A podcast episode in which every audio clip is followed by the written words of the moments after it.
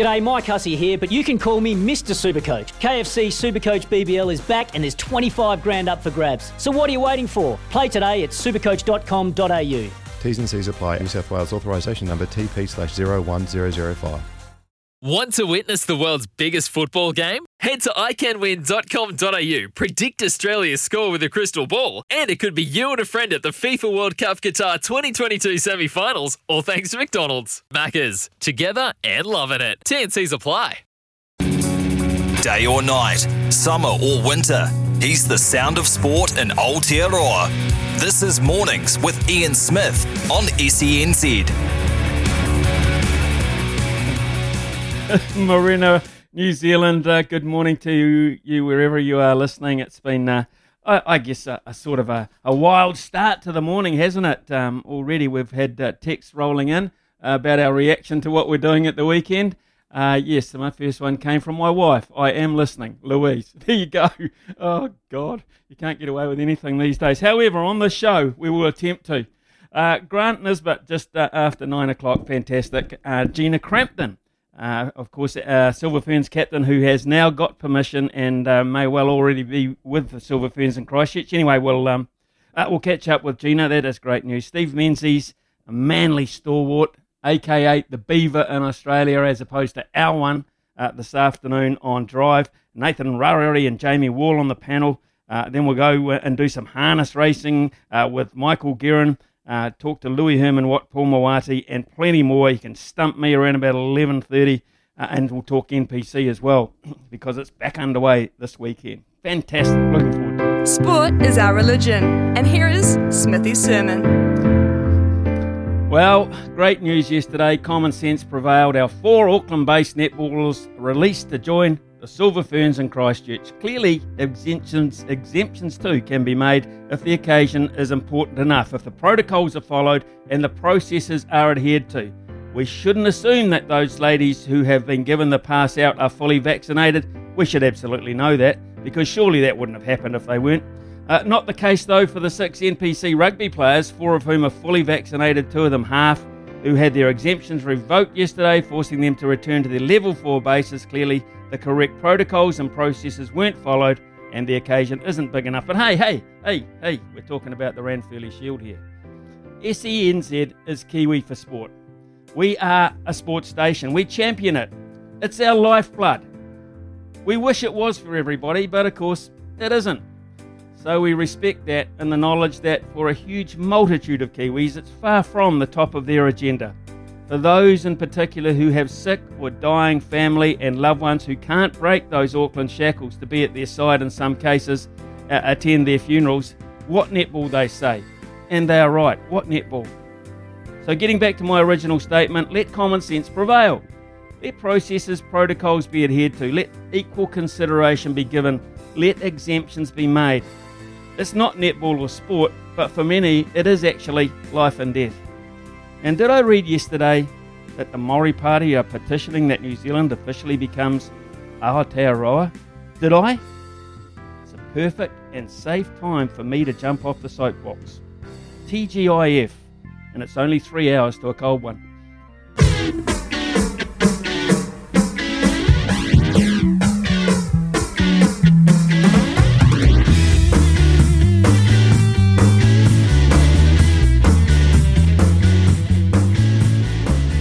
Right, 906 here on SENZ, uh, and you cannot start Friday in any better fashion than to talk to Grant Nisbet, the voice of rugby, particularly with such a big rugby weekend uh, coming up over the weekend. The All Blacks, of course, have got the late game uh, against the Pumas at Suncorp Stadium. Prior to that, that's the Wallabies and the Springboks game two. Uh, fantastic results uh, last weekend. And of course, we've got the NPC and uh, one FPC game uh, coming up over the weekend as well. So, rugby fans, your prayers have been answered, and uh, Grant Nisbet joins us here. Nisbo, good morning to you. G'day, Smithy. All right, there. Yeah, good, mate. Very good. Good on you. Right. Okay, let's look at uh, first of all the All Blacks. Um, it was always uh, going to be the case. They had to uh, rest, rotate, and be a bit more selective in terms of what's coming up, more so than perhaps tomorrow. Did you did you expect that and you're happy with the side? Yeah, look, I am given the way the Pumas played last week. I mean, if the Pumas had been more competitive and had actually asked us a few questions, then maybe we wouldn't have made wholesale changes. But really, they weren't in it last week. They were awful. I don't know what's happened, really. I mean, when you consider just less than a year ago, they beat us in Sydney. Admittedly, we went back and beat them quite handsomely in Newcastle, but I can't see any progress at the moment the way Argentina are playing. So, look, if they'd been a little more competitive last week, I think the All Black selectors may well have, uh, you know, thought long and hard before they made significant changes. But because the Pumas didn't front last week, uh, they can afford to be a little more expansive. And, and also, of course, they've got a very deep squad over there in Australia. And so that, you know, you, you can't take blokes on tour for three months and not give them – uh, some game time. And so, from that point of view, they would have looked at uh, they would have looked before they even left the shores of New Zealand. They would have looked at the particular games where they would need their top 15 on the park, and uh, mm. they would have looked at some of the games where they didn't need their top 15 on the park. And I think tomorrow is one of those games. So it's a great opportunity for uh, some of these blokes who haven't had much time on the field. Uh, Nisbo, um, it started uh, this season of international season started against uh, Tonga, of course, with that 102 uh, 0 hiding. Uh, as it's got through to this point, are you uh, happy with the progress uh, in the direction that it's heading, the, the squad? Yeah, look, I am, Smithy. I, I think, you know, when you consider the players who are not currently in Australia, and, you know, we're talking significant players, blokes like Sam Cane and Sam Whitelock and Aaron Smith and Dane Coles, and you know there might be one or two others I've left out there. But when you consider they're not there, and we're still playing pretty damn well as we did in um, you know as we did in Perth and as we did last week, I'm I'm very happy with the depth. We've always said there's great depth. I mean, there's always weeping and gnashing of teeth when players say they're going overseas to play in Japan or whatever. I always say, look, let them go, let them go, let's forget them and um, because we've got so many guys knocking on the door, and that's proven. You know, we've got blokes um, who, who, who are probably never going to be All Blacks, who would be who would be internationals in any other country. So, look, I'm really happy with the way things are going and the way we're playing our footy too. And it was a real contrast last week. I thought, you know, the Wallabies and the All Blacks tried to play a bit of footy. The Springboks and the Argentinians were so damn negative, and it was reflected in their results. McKenzie at, back at 10. I, I, I didn't realise that. I read some stats uh, yesterday about Damian McKenzie. He's only ever started at 10 once before for the All Blacks. So I would have uh, lost a, sh- a, couple of sherbets on that. So his second start at 10. Yeah, look, I, have got no problem with that at all. I mean, we know that he's a multi talented player. He's known better as a fullback these days. Uh, we know that. The Chiefs tried him a few times at first five and um, and uh, because they probably didn't have a, a, a better fullback, they had to put him back there, and they covered 10 quite easily. But look, he is a multi-talented player, and I, and I, and I think he played a lot of 10 when he was a schoolboy. Um, so it's not a position that is foreign to him. And uh, look, I, I think he's got all the skills required. They really had no option, let's be honest, because Mo'unga, even though he's over in Australia, he's not available to play this weekend. And of course, Beauden Barrett obviously did a little tweak of the hamstring, and even though he's in the reserves, I'd, I'd imagine if they're comfortable, they won't get Barrett on the field at all because he might be needed the following week. So, look, I've no problem at all with McKenzie at 10. You've watched Ardie Savea play uh, a lot of rugby over the years, Nisbo, and develop along the way that he has. Uh, what for you is his uh, preferred position? Uh, being uh, bearing in mind, of course, he's at seven this weekend. I think that is his preferred position, Smithy, to be honest with you. But I, I think he's not reluctantly gone to number eight, but um, you know, if he if he was asked um, candidly, I'm sure he'd say seven because that's basically where he's played most of his first class rugby, right through from uh, you know through Wellington, Hurricanes, and All Blacks, and uh, and um, he sort of had to wait around. Um, you know, in the Richie McCaw days, I guess. But Sam Cane is the accepted number seven. Sam's not there at the moment. And um, yeah, they're just a little bit short of open side flankers. They're giving Dalton Papali'i a rest this week, which is fair enough. He's had a pretty heavy sort of a workload. Mm. And so Ardie, I think, is uh, is going to be very happy that he finds himself at number seven. He's a, he's a natural number seven. He gets over the ball, he turns it over quickly. He's got extreme pace, he's a very good number eight. But I think if you asked him, he would probably say seven is where he prefers to play.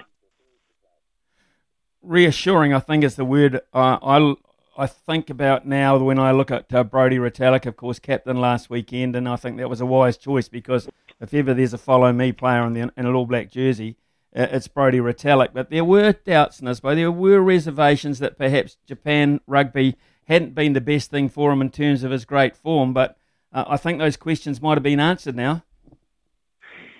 Yeah, I agree. He was a little bit slow to get uh, up to speed, Smithy. Um, you know, I, I know you had a quite a lengthy conversation at Eden Park with him and probably discussed that very thing. Um, and I, I, think he probably found the pace um, coming back to New Zealand, playing international rugby, a little bit different uh, to Japan, and also the physicality, I would imagine. But look, he is an outstanding player. We all know that. In fact, when you're picking your greatest All Black 15 of all time. A lot of people have got Brodie Retallick in there, and uh, you know he's right up there. He's right up there with the greats, and and uh, it was only a matter of time, I guess. He's he's so many so many um, multifaceted around the field, isn't he? He tackles.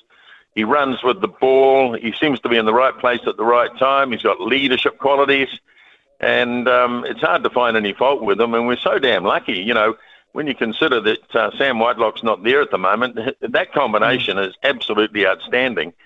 And um, you know, if we were picking a World Cup team, uh, a team to play in a World Cup final tomorrow, they'd be the two locks. Which means, of course, that the likes of Scott Barrett and Patrick Tuipulotu, who would make most international 15 starting lineups, they at the moment can't really get a look in. Ah, it's staggering. Uh, staggering when you look at it that way. Uh, you mentioned before the Springboks just don't look like they wanted to play uh, the kind of rugby the world wants to see them play. Uh, do you think they'll be better? I mean, they, they are uh, massive favourites. The Wallabies are about 310 tomorrow head to head. I think that's reasonable value, to be fair. Yeah, throw it in your multis. um, look, I was unimpressed with the Springboks. I mean, they've come off a tough series against the Lions. They should have been battle hardened. Two test matches against Argentina, and they served up that rubbish last week, which basically was all about trying to win the set pieces and then kicking the ball and hoping like hell the opposition make a mistake. That was it. There was nothing else. Uh, the centres, the wingers, the fullback, they never came into it.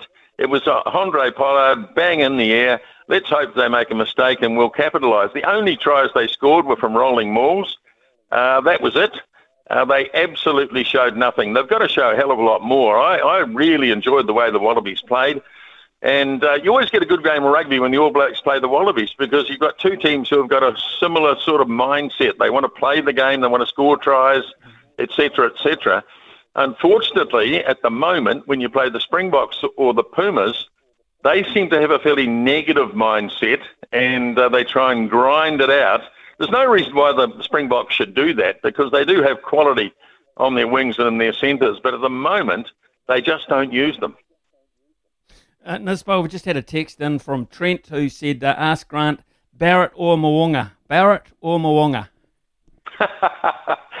Look, that's going to be a hell of a decision for Ian Foster next week. Given that Richie Mo'unga hasn't played for what I guess it'll be a, a month or so, and the fact that he's uh, he's been, as it were, quarantined, I, I think I think Mo'unga starts with his nose in front. Um, his Super Rugby form was compelling.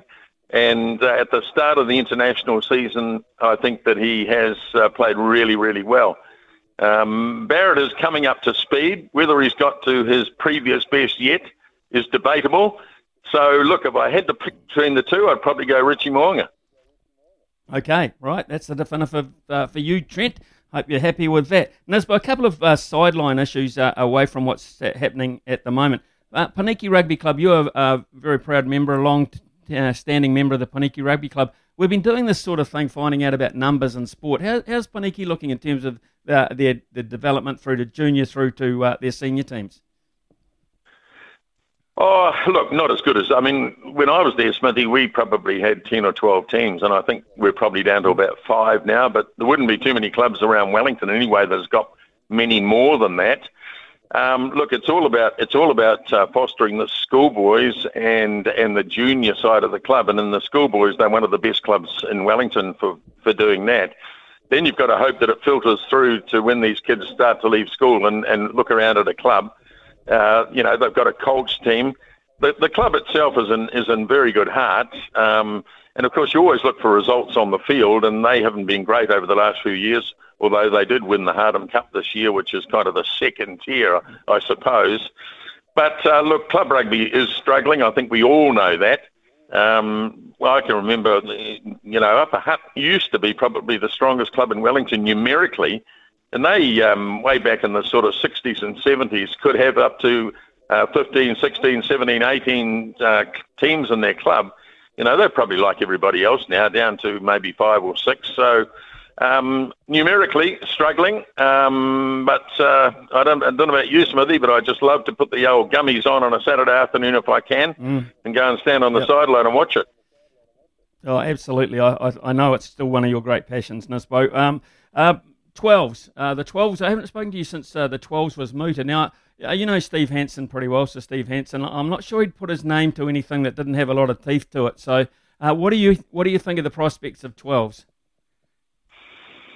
Oh, I don't know, Smithy, to be honest with you. I mean, there's so much rugby on at the moment that trying to fit another form of the game in, um, it, it, I don't know whether there's room. You know, by the time you play, by the time you play, um, you know, Super Rugby and provincial rugby and club rugby and sevens and international rugby, where the hell do you fit this in? Um, Am I hmm. being cynical and thinking this is a money making exercise, or am I no. just overstepping the mark a wee bit there? no, it's, uh, it's money. Don't you worry about that. If it's anything like, and the, the IPL has been mentioned as well, if it's anything like the IPL, it's exactly what it's all about. So uh, we'll leave it at that. But there is an interesting. Uh, we've been asking people, uh, particularly those people that have been uh, affected by level four for so long in Auckland, what their breakout meal would be. Now, for you, um, there's a market at the TAB apparently for Nisbo's favourite breakout meal. In other words, what he, would like to access away from home. So uh, here I've uh, I've got this market, and you can confirm or deny it if you like. Uh, fish and chips are four dollars ninety five. Chinese is seven dollars fifty. Curry curry is eight dollars sixty five. McDonald's nine dollars ninety. Burger King eleven dollars sixty two, and KFC is a dollar one. Uh, can you confirm that market? well, I tell you what, Smithy, I'm, uh, down here in Wellington, and, and, probably like you up there in, in Napier, uh, KFC has been available for a couple of weeks, and I haven't ventured in. But I tell you oh. what, um, I tell you what, a dollar two and firming is a visit to the Green Parrot. oh, I love it. Absolutely love it, Nisbo, and I don't doubt that for a second. Congratulations. I hope you enjoy it. I hope you enjoy it. Hey, thanks for your time as always, mate. Uh, enjoy the weekend of rugby, and there's plenty of it for us to digest. Thank you. Good on you, Smithy. Yeah, cheers, man. 9.20 a.m. Uh, here on SENZ. Loves this KFC, but loves the Green Parrot. And if you haven't been there, um, and your trips to Wellington, your boys' trips or whatever, Green Parrot, really worth a visit. Won't leave hungry. I can promise you that. Uh, and okay, so what, what what can we talk about this morning? Double eight, double three. Netball is getting priority. Uh, did you agree with that? The netballers being able to play, uh, the rugby guys being called back to Auckland because of process, was it? The way they went about it? Uh, because four of them uh, were fully vaccinated, two of them are half vaccinated, so on the way there. Um, so, what are your thoughts about that? Um, should that happen? I mean, I, I, know most of you are, are, devout sporting fans. A lot of you are rugby fans. a lot of you are netball fans. Uh, is it right though that uh, other people in Auckland who have people uh, around the country they desperately, I mean, desperately need to see for health reasons and whatever, uh, can't get there? Nine twenty-one. Behind the mic, you're in safe hands. It's mornings with Ian Smith on SENZ.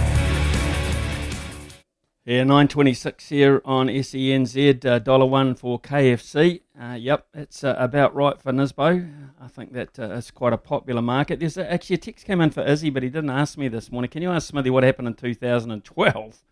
Uh, he was promoting Steinlager Pure by repeated use of the word pure during a series match against Ireland. Uh, if you Google it, you'll see it. And um, that was a load of crap. Absolute load of crap.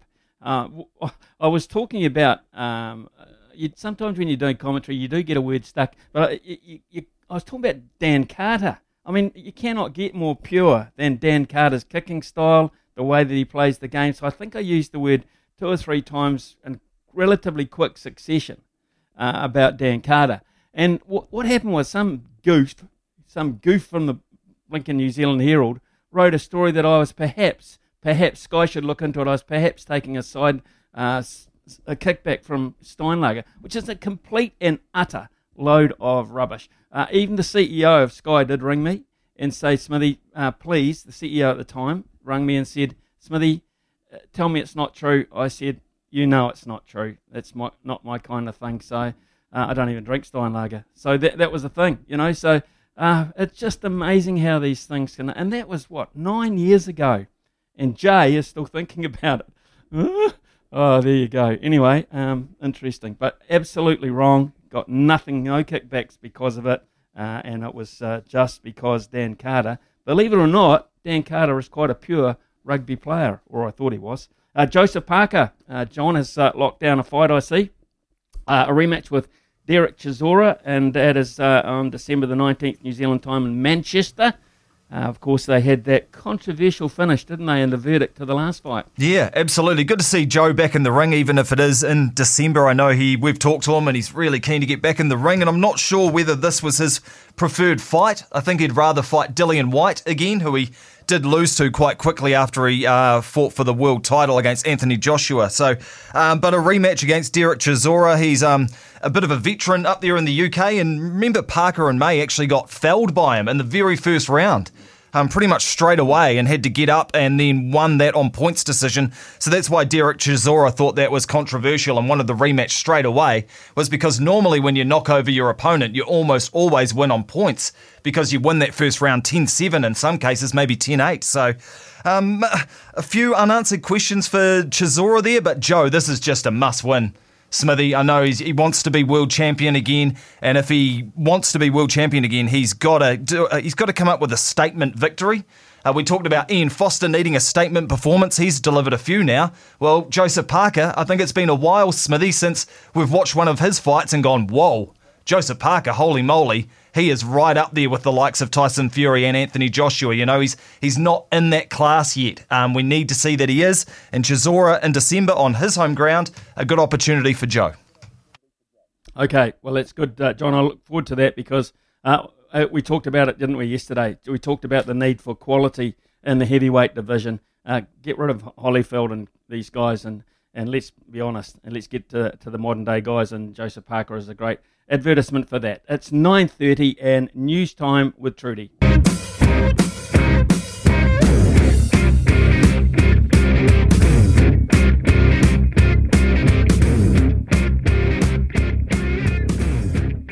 Nine thirty-two here on SENZ, and great news uh, yesterday for netball fans around the country because, of course, uh, our four Auckland-based Silver Ferns got the good news that they had been hoping for uh, given a release uh, and an exemption to travel to Christchurch for the first of uh, three test matches beginning on Monday uh, against the English Roses, three test uh, series, all down at the same stadium. Um, news would have been extra sweet for my guest now, Gina Crampton, who is the, the new captain of the Silver Ferns. How relieved, Gina, are you to be heading down, or actually, where, where are you now? That might be the best question, to be heading to Christchurch for netball. yeah, yes, it was definitely very good news to be, um, you know, granted the ex- exemption. We're very thankful um, to the Ministry of Health for, you know, letting us join the rest of the crew. And um, our flight is 7:55 tonight, so we're a couple of days late okay. to um, joining everyone else, but just thankful that we can get down there. well, tell us about the process because uh, I, I, guess you know, you, you, I mean, having been named as captain, the first thing you want to do is uh, fulfil the role. So uh, what was the wait like and the, and the process from your point of view?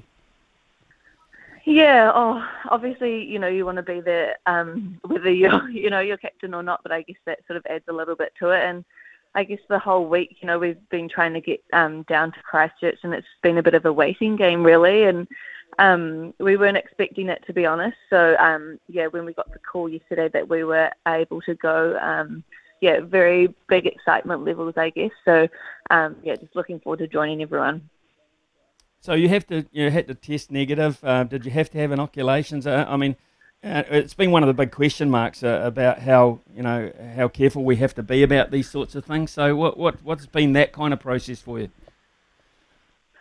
Yeah, we so we had to have um, a couple of tests actually, and if we had to wait um, to get our negative test results back today um, before being able to jump on our flight, which is um, obviously totally understandable. You know, we've been um, really good with signing in anywhere we go, or just even um, you know not going anywhere. You know, not being the person that goes to the supermarket and things, just to make sure that we're being as safe as possible and making sure that we're doing everything we can to, to possibly get the exemption. So um, the players are pretty lucky. All of our management from Auckland actually haven't been granted the exemption. So, um, you know, yeah, we're we're very thankful and counting our lucky stars.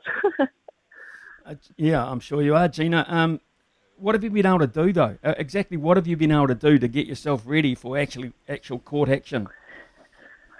Yeah, it's been pretty tough. Definitely, we obviously have to train by ourselves. So it's going to be interesting to see actually how we turn up um, to training tomorrow. You know, whether we're um, quite far behind or not. I guess because it's it's a loading issue. I guess you know you don't want to um, just be thrust into training or a game and then you know get an injury. So there's definitely those sorts of things to think about, and I think that's why Knowles has been so smart around getting so many people in. Um, you know, to cover us, and we're going to have a squad of 18 by the time that we join everyone. So I guess that's the point in that. But yeah, trainings have been pretty tough, um, but we're just doing everything that we can as, as best as we can with you know what we've got in level four.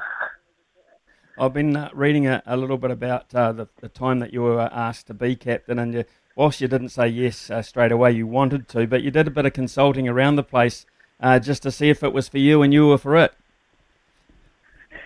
yeah, definitely. I, I mean, I guess you know, no one would really turn down the, you know, that honour of, you know, being asked to be captain, especially um, under Knowles. But I think, yeah, just taking a couple of days to get my head around it.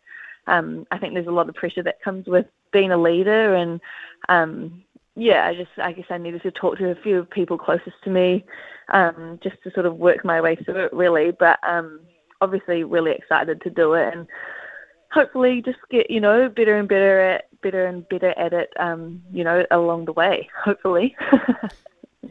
Well I mean it's it's a developing art and I'm sure you know uh, success is always a good thing for captains I can promise you that. Uh, look you've got yeah. you've got Sulu um, Fitzpatrick as your vice captain and uh, she's had uh, quite an inspirational time of it lately. Yes definitely. She's an amazing leader. I've known Sulu for a long time and um, yeah, she's just an amazing woman, really, and so I'm thankful that she is the person that I get to do this with. Um, her voice and her, you know, her love for the team is, is shown in everything that she does, and she had such a successful year with the Mystics, and um, you know, I think she deserved all of that. It's probably been a long time coming for Sulu, so um, really excited that we get to work together a bit closely. I think the whole country's been waiting to see uh, on the on the back of her terrific shooting form, Grace Nweke. Uh, finally get the, the, the GS bib on for uh, the Silver Ferns. Um, and so now that uh, you've got permission and, and she's part of the group travelling, uh, that's an exciting proposition because she was absolutely on fire for the Northern Mystics. Yeah, you can't deny how much of a threat Grace is. Um, obviously, the rest of us have to you know, deal with having to try and combat her throughout the ANZ um, Premiership season. And now it's quite nice to have her on the same team, to be honest. Um, she's so young, and I think um, this is a good time for her to come in. You know, you don't want to bring people in too early. She's had a couple years, um, solid years in, in the ANZ now, and, and she's grown so much. And I think perfect time for her to be pulled in, you know, before a pinnacle year next year. And I think, yeah, she's going to be massive for the Silver Ferns for many years to come. And I don't want to leave out to Peta Peta who was uh, absolutely outstanding in combination with her. I think that was, for me, the highlight of the ANZ Premiership Grand Final, the way they, uh, they, they actually had a sixth sense about where they both were on the court. Uh, look, um, do you see that kind of combination continuing on with the Silver Ferns at some point? Oh, for sure. I think um, definitely, you know, p- people that have connections like that – always going to be such a strong part of a team. And um, I think it's just finding out how that all, you know, gels together with everyone else. Um, but obviously, yeah, Pessa is amazing. Her her ball skills and her, I guess, her game smarts are something that um, are a real strength of Pessa's. And so exciting to see that in the black dress once again. So uh, obviously uh, at the helm um, with you being a, brand new captain, of course, your, your relationship with the coach is hugely important uh, and the way that you mesh together and, and, get on the same sort of wavelength, I guess, and portray that. Uh, what kind of um, contact have you been able to have with uh, Noeline through this process? Yeah, um, I mean, spoken to her quite a bit o- over the um, last couple of weeks, and she's always someone that you know is so honest and um, I guess won't steer you wrong, and always wants to be like doing things for the right reason, and I think that's really cool. And I've known her um, for a few years now as well. She was actually our steel coach for a year in 2016, and just I think she's just such an amazing person, and she's always person before netballer, which is um, a great asset to to the side. And yeah, I just think that you know under someone like Noeline that we're always going to be set in the right direction, and we'll always have so much support. And you know that's really important that there's trust between um, not only the team and her, but her and I as well. And being able to have those honest conversations and um, things like that is really crucial. And um, I feel that that's there, which is awesome. Uh, Gina, one of the other things that um, you you probably haven't well you haven't been able to talk too much, I guess, about uh, the English Roses. Now, of course, uh, you played the English Roses were here uh, in October, uh, but this is a, a, different and more experienced looking English Rose lineup, and they've probably, in a weird sort of way, had a better build up than you guys, a more settled together build up. yeah, it, definitely. I think they've had a far better build up than we have. Um, obviously, MIQ isn't ideal, but we've sort of been that anyway in that anyway ourselves um, with New Zealand being in lockdown. So yeah, and we haven't actually even been together as a group yet. Well, the girls are together today, um, but you know, English the English team have been out of MIQ for about a week now. I think training together. So yeah, they probably um, had the better run than we have, and they do have a um, a sort of more experienced side than they brought across last year. And last year they really brought it to us. I think we were, you know, quite lucky to to beat uh, beat them the three times. So it's going to be a really really tough series, and obviously we're missing a few crucial players um, from mm. last year as well, and Jane and Mills. So it's going to be tough for us, but I think that um, we're totally up for it, and um, we're pre- we're prepared as much as we could be, you know, in, in the circumstances. So it's going to be a, a good series. Apart from the, the fact you're playing for a very proud trophy, uh, what are the other things that, that you need to get out of this series going forward?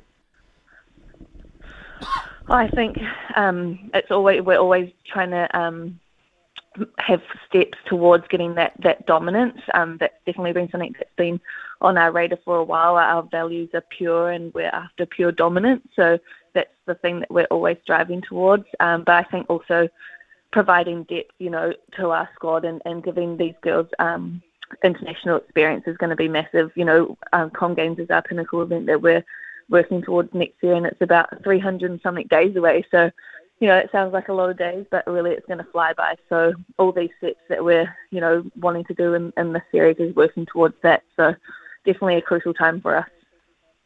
Looking forward to uh, seeing you uh, lead the team out on uh, Monday night, Gina. Great news yesterday that um, you found a way to get down there, and uh, the Ministry of Health and whatever have, have done that for you. So thanks to them, uh, and good luck, eh? Uh, now that you've got that exemption. Yeah, lovely. Thank you so much. Okay, that's uh, Gina Crampton, folks. Uh, and yeah, uh, along with uh, three teammates, Silver Fern teammates, they, they'll be on a plane tonight uh, around 7.55, as you heard, uh, to Christchurch. and they've got a very little time to build up into it tomorrow and Sunday. And then, of course, Monday is game day, first of three. And did you notice, John Day? Did you notice that during that interview, Gina Crampton said the word pure two or three times? I did notice that, Smithy. Maybe she's picked up your contract. Well, maybe she has, but the see, that's how quickly these things, how quickly, uh, and you know, just how, how dangerous these things can appear on the surface when in fact there's nothing to them at all. 944. Nothing gets past Smithy. This is Mornings with Ian Smith on SENZ. Yeah, 9.49 a.m. here, and our text number is uh, double eight double three. Phone number 0800 150 811. Uh, what do you think about uh, the Silver Ferns gaining an exemption to play over other uh, aspects of our life in this country at the moment? Is that fair and square for you? I know we're a sports station, but you may have another opinion on that. Uh, Chris has said, now I'm going to listen to how many times Smithy says export during a commentary. That would warrant an investigation. Uh, yes, Uh, you could say that that Hawke's Bay line-out is worthy of export. That uh, Hawke's Bay scrum, that try is worthy of export. I could say, I guess you could fit it in. I'll have a crack on Sunday afternoon. Uh, but for no, for no benefit, uh, I, will hesitate, uh, won't hesitate to say, Chris. By the way, there'll be no benefit from it.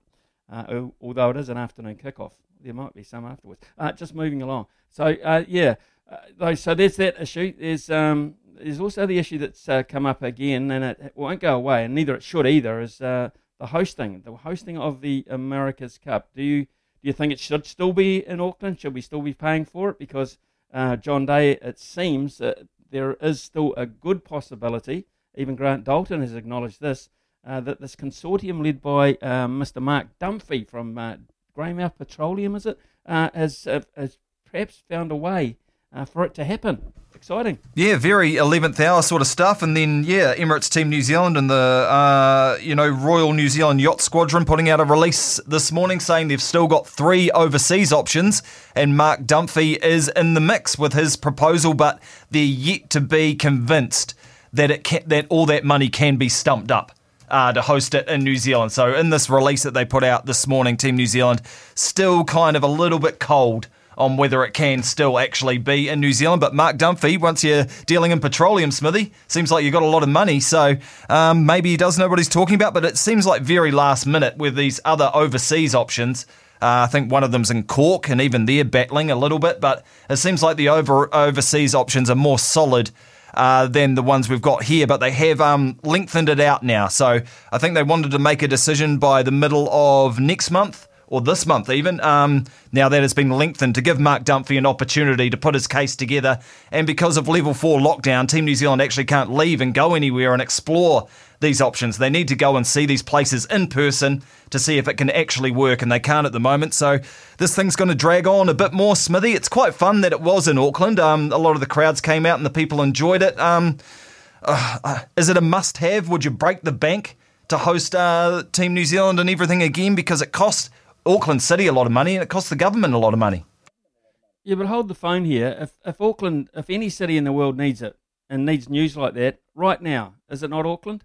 Uh, I mean, for those people that invested in businesses uh, around the waterfront, for those people that have accommodation, they have uh, restaurants, etc., the hospitality industry, is it not a pertinent time to be very serious about Auckland getting it back?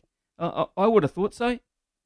Yep, absolutely. Need the cash. Uh, that was the problem with the last one, wasn't it? That it was during COVID times and all those overseas visitors couldn't come and all those people that they thought were going to come, all those teams that they thought were going to come, only three of them were there in the end. Uh, didn't bring all that money, so it made a massive loss. So, do you roll the dice again in these COVID times? Um, yeah, probably probably do, Smithy. Well, I, I'm am i am backing it. You know, I, I back that like I back the uh, the Warriors uh, all of a sudden because of the commitment they've made overseas, and I back I back Auckland um, to have it, and I think that the the government, whoever who've uh, stumped up the money, should perhaps d- dig a little deeper um, and, and have it back at home because at the end of the day, as uh, PJ Montgomery said, uh, America's Cup is still New Zealand's cup. It's 9:53. From behind the stumps to behind the mic, you're in safe hands. It's Mornings with Ian Smith on SENZ. You got to know when to hold up, know when to fold up. Smithy's multi. Know when to walk away, and know when to run. Bet live on your favourite sports. Download the TAB app today. Well, I'm going for the perfect zilch this week, and it's been a disgrace. Even my uh, youngest son said, lift your act. So uh, we'll give it a go. We'll give it a go because yesterday uh, the Galaxy could not beat the Houston Dynamo uh, at $1.67. That was a one-all draw. The Yankees were prevalent over the Baltimore Orioles at uh, a buck 54. Uh, and Oman to beat the USA, I really don't care. right, so let's move on to today.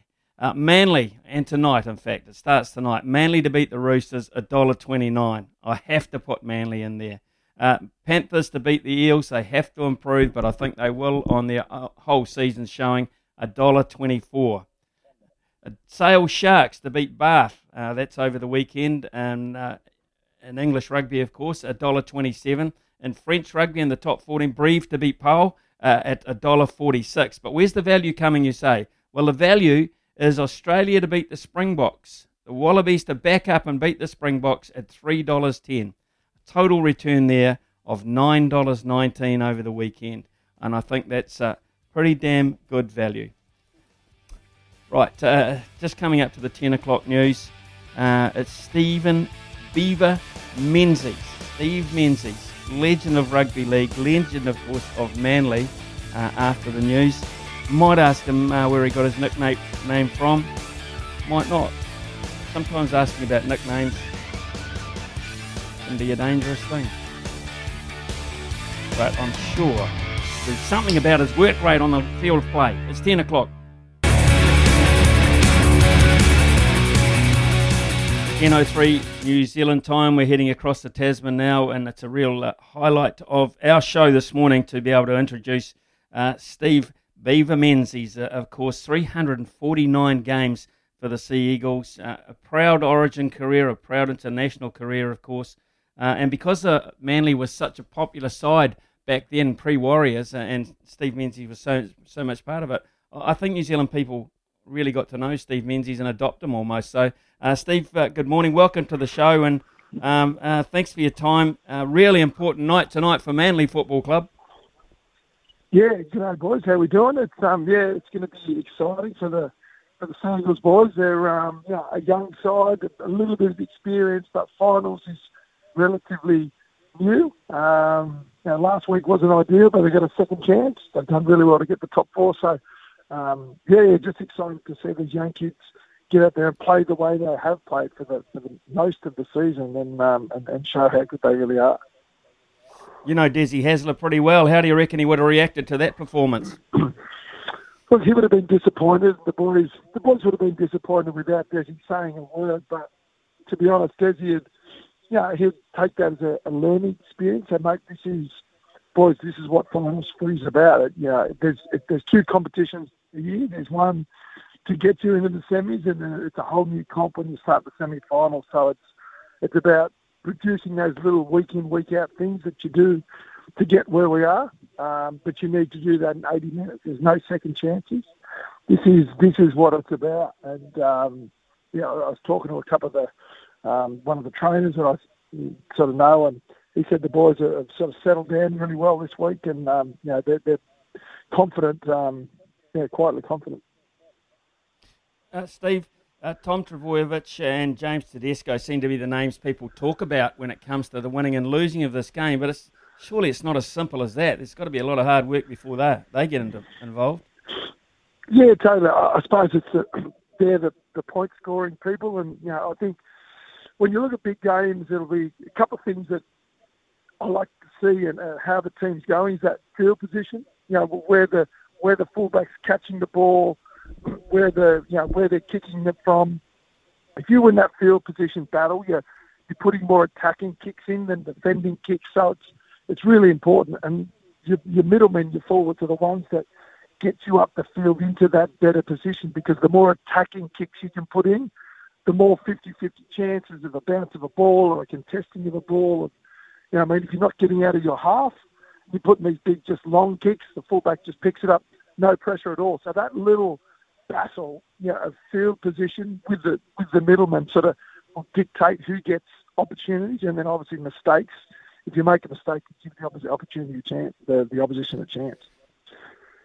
Steve, uh, Manly are hot favourites on both sides of the Tasman to win this, but uh, no one knows uh, finals footy uh, better than you, and uh, it's so much on the night there. Do you think that's a fair tag, a, a fair favourites tag for them? Probably the, the way they've been playing it's probably they they should be favourites, not huge favourites, because they're just their experience, you know.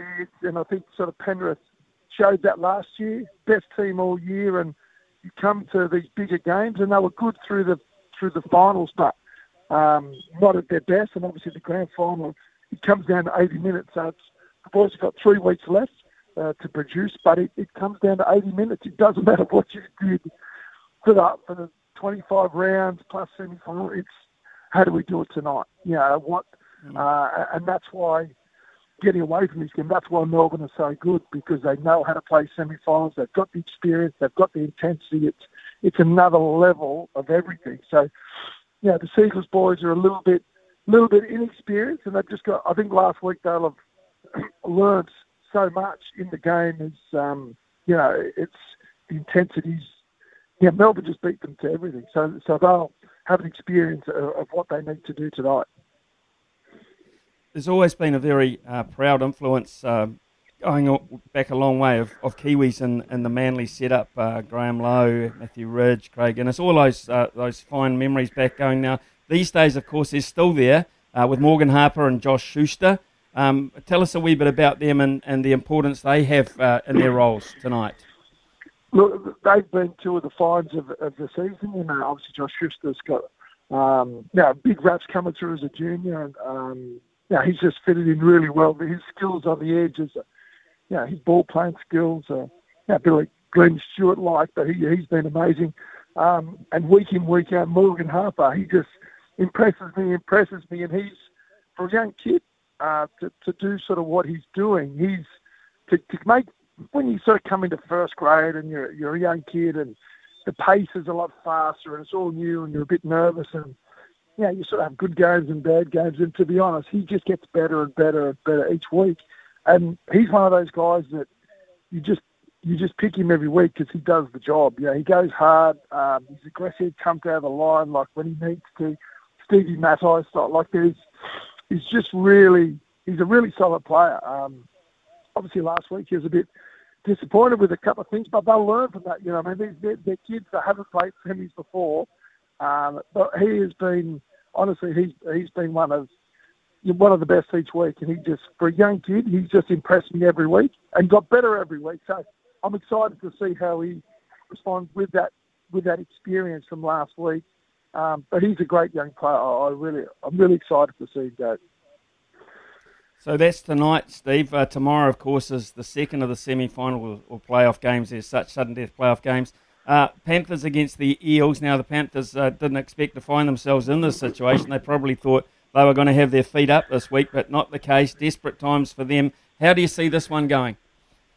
Yeah, look, the Eels got through. They're sort of on a bit of a roll, but I think I think the Panthers they're a little bit off last week. They just didn't get into their groove, and they were sort of um, just sort of a little bit rattled by by the way Souths and their intensity. I, I think the Panthers, off the back of a Cleary kicking game, really good kicking game, and they'll just go up a notch. And I'm expecting them to be too good because at their best they are.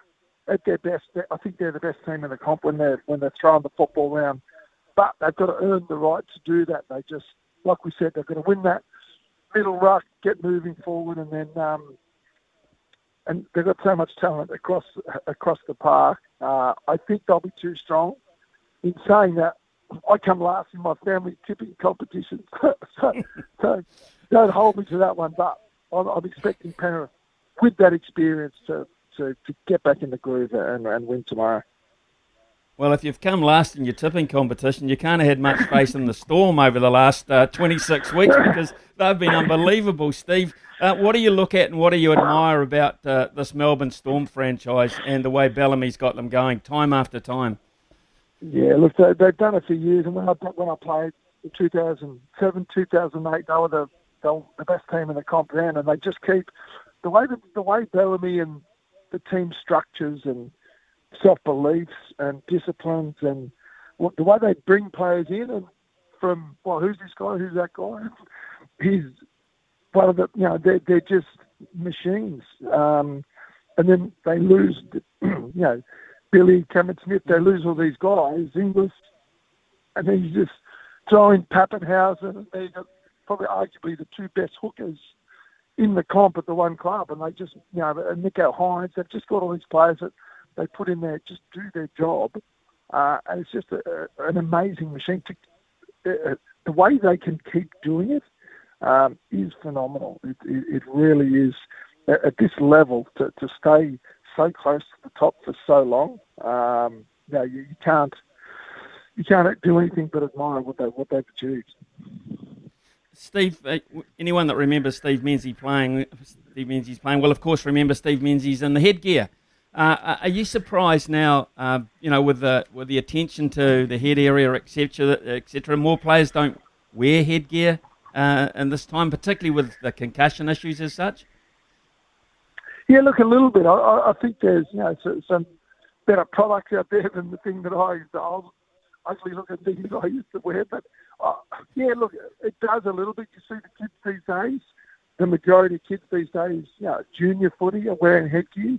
Um, but you, I think it's just because they, the, you know, adults, they understand, you know, the the more research and stuff that we do. But it's, I think it's it's something you need to get used to wearing the headgear. It's it's so when I first started wearing it, about eight of us put it on.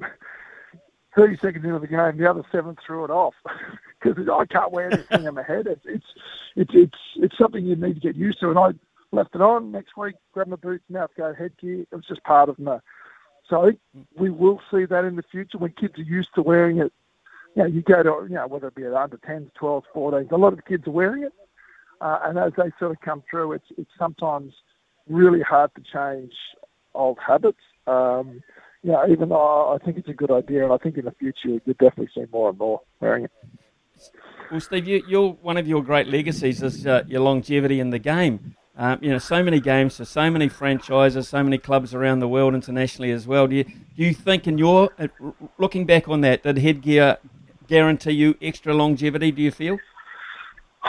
It, it's hard to say. You know, it's what and people always say, "Well, why did you play this so long? What's the?" And it's, and it's a bit of luck. And it's a, it's a bit of good genetics, not getting injured.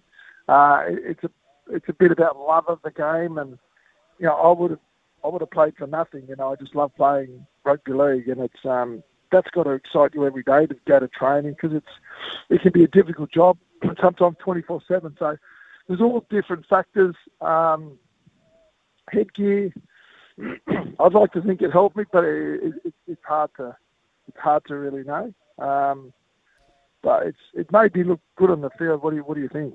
The headgear it made me look attractive on the field. That's important. Yeah, I, I, think it did. I, I, mean, I knew you, I knew you, I didn't need you didn't need a number on your shirt for me. I knew exactly who you were. well, I've seen I've seen footage of of Base Somerset, I've got this footage of you scoring a try, and there's one game I never wore headgear. I, I started in the centres against Parramatta years ago, and I didn't wear headgear. I thought, I'm in the I'm not going to. Anyway, this guy showed me a, a, photo, a video of me scoring a try in the corner. I said, mate, that's. I said, you get the wrong guy. That's not me. I had to watch it four times to realise it wasn't me scoring the try because I looked so weird without headgear.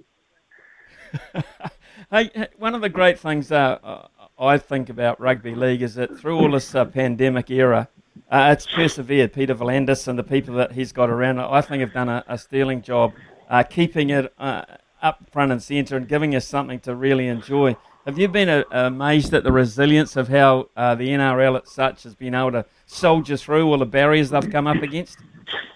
Yeah, like I, am with you. I think V'landys has done an amazing job, and the NRL, everyone there at um, Andrew Abdo and all the, the, the, the people at the NRL, and when they made that big call, they're going to start last year. They said we're going to bring that game back. Know, I think everyone sort of went, uh, had reservations because no sports in the world, like everyone was literally, but couldn't play, and, and they got their protocols and said this is what we want to do, and went to the government and got it up and running. And I think it has been phenomenal. And I think know, during this most recent lockdown for us, it's you, because everyone's at home and working, and you go, ah, and you can't really get out, and then you start, when's the footy on? When when? When's the NRL start? Like as in Thursday, Friday. I've never watched so much footy in my life. You know, it, it's really been, you know, uh, a huge boost to you know, people's mental health to, to get through this, you know, tough time. Some people have been locked down for like ten weeks, like in Sydney. It's it's been tough. Um, so I think the NRL's done an amazing job, and it's it's helped so much of the community that, that follows the game to have that release and, and that bit of normality um, to watch to watch footy on the weekends. Uh, Stephen Menzies, um, before you go, I've got to ask you this. We've, we've got this bloke who, who run, works on uh, our drive show here on SENZ New Zealand called Stephen Donald. Not even sure you've heard about him. Uh, kicked an inconsequential sort of goal in a World Cup rugby final to win it for us 8 7 against France, and has been known nationwide. I mean, I've even had a movie and a book about one kick, for God's sake. But his nickname is Beaver, so is yours. Uh, why did you get the nickname Beaver? And uh, uh make it impressive because I think there's only one room for one Beaver uh, in the Southern Hemisphere. So own it, please. All right. Well, mine's a bit of a crap story. So my, I got mine from it was an American sitcom from Leave It to Beaver called Leave It to Beaver. It, it was on Yep. in Australia, and this little character had freckles and a bit of a bowl haircut, and I looked a bit like him. And my first footy coach just went, "You look like Beaver." Since I've had it since I was eight, which was early 1980s. So if I was there first, other Beaver, tell him I'm the original. Okay, we will do that. We will do that. Uh, thank you very much, too, for your time this morning. Hey, hey, for your sake, hope Manly go well tonight, but I know that you'll enjoy it anyway, uh, the footy, the footy man that you are. Hey, brilliant, absolutely brilliant for giving us some time this morning. We really appreciate it. Thank you. Uh, stay No, safe, go well. Cheers, boys. Thank you very much for having me. Yeah, cheers. Stephen, the Beaver, Menzies, shall we say. The Beaver. John Day, are you happy now? Are you happy? Yeah, well, I just thought, you know, Manly are playing tonight. Who can we get on to talk about the rugby league? Oh, why not go to Stephen Beaver Menzies? And I have embarrassed myself in front of him before. I got to meet him about eight years ago. He came to my old workplace, The Rock, um, and he was promoting the uh, Auckland Nines. He was working for the NRL, and I knew he was coming in, so. Uh, I actually did something that I'm very embarrassed about, Smithy. I actually bought in my Manly Sea Eagles cards collection and got him to sign my Stephen Menzies card for me. And uh, I was very embarrassed walking up to him and going, "Oh God, I feel like a seven-year-old here, but I'm actually 35. Can you sign this for me, Beaver?" And he's like, "No worries, mate. Very good." And even when I messaged him last night to come on the show, he said, "Sweet as." So, yeah, sometimes you got to do some things to embarrass yourself, Smithy. Well, we've already done a lot of interviews uh, in the nine weeks we've been going on the show, but can I just say, I've never seen you with a, a smile for the whole 20 odd minutes that it lasted, like you have with that one. So, uh, for Stephen Menzies, um, thank you very much for making John Day happy at least, uh, and good luck with Manly tonight. It's 10.19 here on SENZ. Voice of Sport in New Zealand. Nothing gets past Smithy. This is Mornings with Ian Smith on SENZ. Big talk, big opinions, the panel. Returning guest this morning on the panel, very pleased to say Nathan Rarere is back with us, of course, and uh, Jamie Wall uh, also. Uh, and uh, we're going to talk uh, some a variety of subjects this morning. We'll chuck a, a bit of rugger in, but uh, I want to start with you, uh, Nathan, if I can possibly. The netballers get priority. They get released uh, out of Auckland and off they go tonight to Christchurch. Are you in total agreement with that? Yeah, I um. So I asked Grant Robertson about that on Wednesday, um, and he, what he was saying was this is uh, part of the Ministry Business, Innovation and Employment, um, because England have come in from overseas. They've gone through all their MIQs to get there and um, do that, right? So what they're saying is that is a business that's going to make money for New Zealand or a promotion. So that's why they uh, granted the release, but that goes through Stuart Nash. Whereas I know with some of the NPC teams who filled out their forms maybe a little differently than they were supposed to, I think that's why it's tougher for them because it's not through the same thing. I'm in favour of the netballers travelling only because there's a very, very small amount of them. They know that this has been coming up, so they've had protocols to go through. And I think that I mean, right now, I mean, I'm in level four Auckland, mate. I don't want you guys to go back into level four out of here again. I mean, this is hanging around like a Kiwi that showed up to a flat in London to stay for the weekend and is still here like three months later. So I'm satisfied, Smithy, that I think they've gone through their prot- protocols well enough to go and join those ferns. Jamie, what's your take on it? Yeah, kia ora, Smithy, and kia ora, Nate. Um, I think someone at Net- pardon me, I think someone at Netball in New Zealand uh, has done their job properly, and someone at New Zealand Rugby hasn't, and that's what it comes down to. Uh, really, um, that's uh, and I think maybe a phone call needs to be made from one to the other to perhaps get the message across on, on what they what they should have done. Um, yeah, I, I don't really have a problem with it. Like Nate said, I mean, as long as it's all uh, done within the right protocols and they're tested and they're vaccinated, then yeah, it's it's not really an issue uh, for me. Um, it just seems like someone understood what was what was happening, and, and it goes all the way back to the MIQ spots. The whole reason England are here is because Netball New Zealand um, thought ahead way back at the start of the year and booked those in no matter what, Yeah. because they had a they, they had a feeling that this might happen again, and that's why they're here, and that's why this game is the, the series is going to be going ahead. Nathan, is there scope then? Um, you know, you talked about small numbers and you know it's controlled. And it's been done the right way. Is there scope uh, for other aspects of life? Now, one, one of the great things we, we hear about uh, predominantly is, is people not being able to get to funerals, not being able to get to sick loved ones and things. Is, it, is there scope for that now? Not until we get our vaccination numbers up high enough. Um, and, and, and it's hard to pin them down on a number because whenever you do ask, I know what they say is if we say our target is 85%, that's going to put people who aren't sure they want to get vaccinated to go, well, I'll just be one of the 15 and the other 85% can do the heavy lifting. Like, we need to be as near, near 100 as we can. So, I, I, look, we've got really encouraging numbers. In six weeks' time, we're going to have three quarters of us vaccinated fully, which is amazing, right? This rollout, there's enough that's mm. arrived. We've all gone in and done them. And that's when we uh, like this this is the chance with Delta to get our freedoms back and do like we, we did last year when gosh I I got to say Smitty that um the the Blues Hurricanes game uh, last year when we got out of that lockdown going to that was electric that day. The good news it was just people were happy to see faces and I think um it, it's kind of heading somewhere similar to that. But I don't think anyway sorry uh, what I mean is I don't think it's safe right now like we don't have our vulnerable protected. We've still got you know plenty of people who can't go and get a vaccine because they've got things you know they're going through chemo or other sorts of treatments and they can't be protected. So it's our job, the rest of us, to try and protect them. And the best way we can do it is it's a clever virus, but it doesn't have legs or a driver's license, so it can't travel around without us. So I guess my short answer for that big long waffly one I gave you uh, right now was no, no. I, I, I just don't think it's. I, I, don't think we safely can unless you know it's under massive controls just at the moment. But we're not too far away. Sorry, Jamie. Jamie we'll get on to the... You're on airtime, bro. no, no, no. You're right, mate. No, I was, I was, I was listening to that. Oh, that's mine. No, you you got you got plenty coming up, Jamie, after the news shortly. But uh, in the in the interim, before we go to that, Jamie, uh, I think it's great news that we're going to get Joe Parker back in the ring because I, I really didn't think Evander Holyfield worked, worked too well, did it?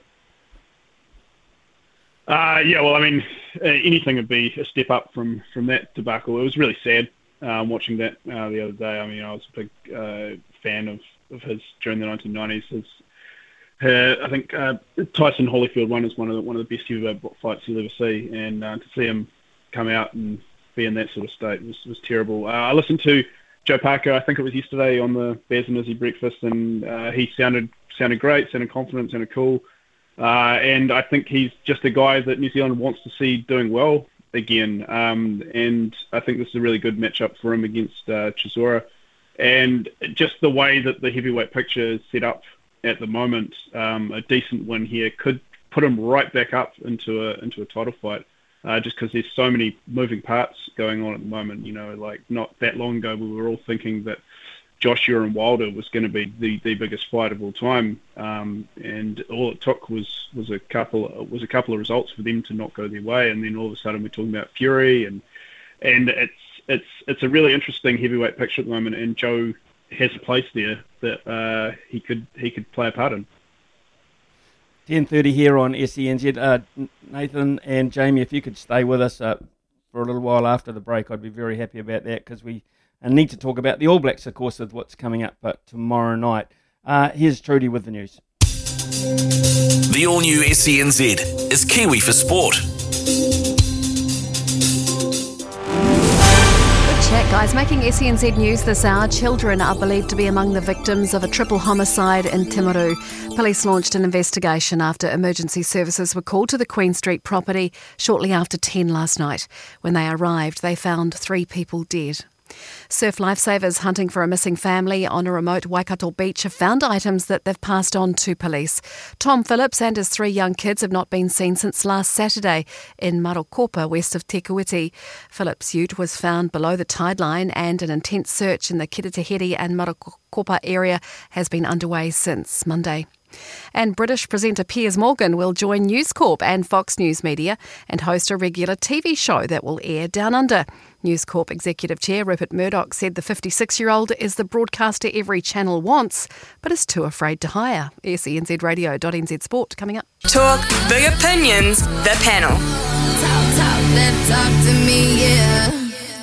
10.33 here on SENZ, part two of the panel with uh, Nathan Rarere this morning and uh, Jamie Wall. Uh, Nathan, please, uh, what are you looking for uh, to get out of this Test match tomorrow uh, night? The All Blacks against the Pumas. a whole lot of raft of changes. I don't think that was unexpected. So, what are you looking for? What are you, what are you looking at in particular?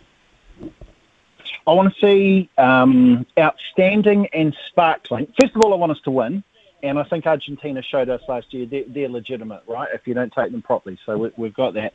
But I want to see um, George Bridge and Tyrell Lomax. Those those will be the two I'm looking at. Probably Hoskins Sotutu as well, because it seems like Hoskins lost his place in that starting loose forward trio.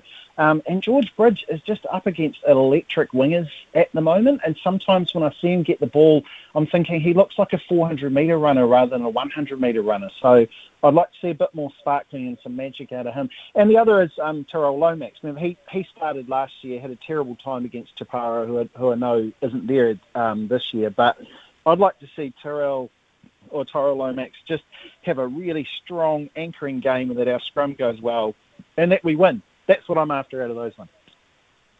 And, and um, Ardie Savea, Ardie Savea at seven, yes for you, Nathan.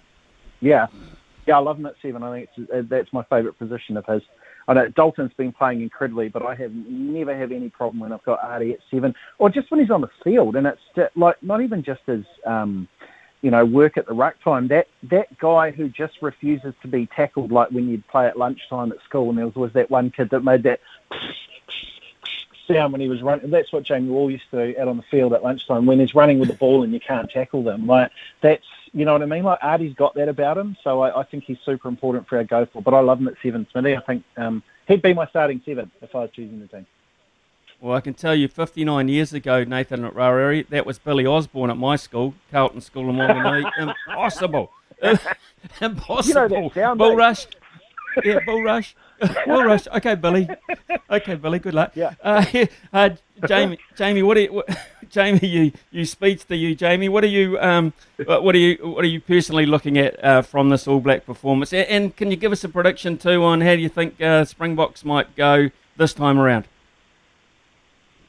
Uh, yeah, I, I, don't, I don't know what Nate was uh, was watching. I was definitely not that that kind of player. I can tell you that much. But um, he was. Um, I'm I'm honest. On, on, honestly, this this game, I just want to see them get it over and done with, and no one important get hurt because uh, really this this game doesn't really mean much, and the most important part of the All Black season is in the next two weeks uh, against the Springboks. So I mean, if there's a couple of players I'd be keen to see do well, it's Quinn Tupaea and Tupou Vaa'i because you know, they could potentially be big parts of this team going forward um, into the next World Cup and beyond because they're so young.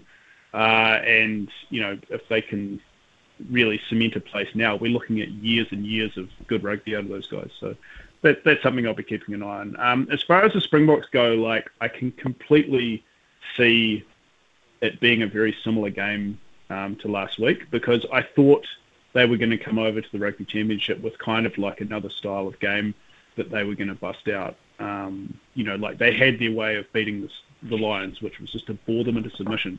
And then they might revert back to the quite exciting team that we saw in 2018 uh, when they came over here and beat the All Blacks in, in Wellington.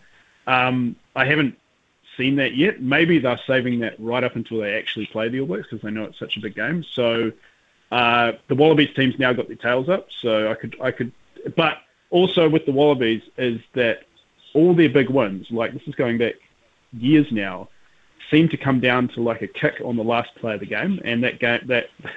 that that kick by Quade was just one of many that they've mentioned. It's, tw- it's the second time they've done it this season because uh, they won a series against France by doing that.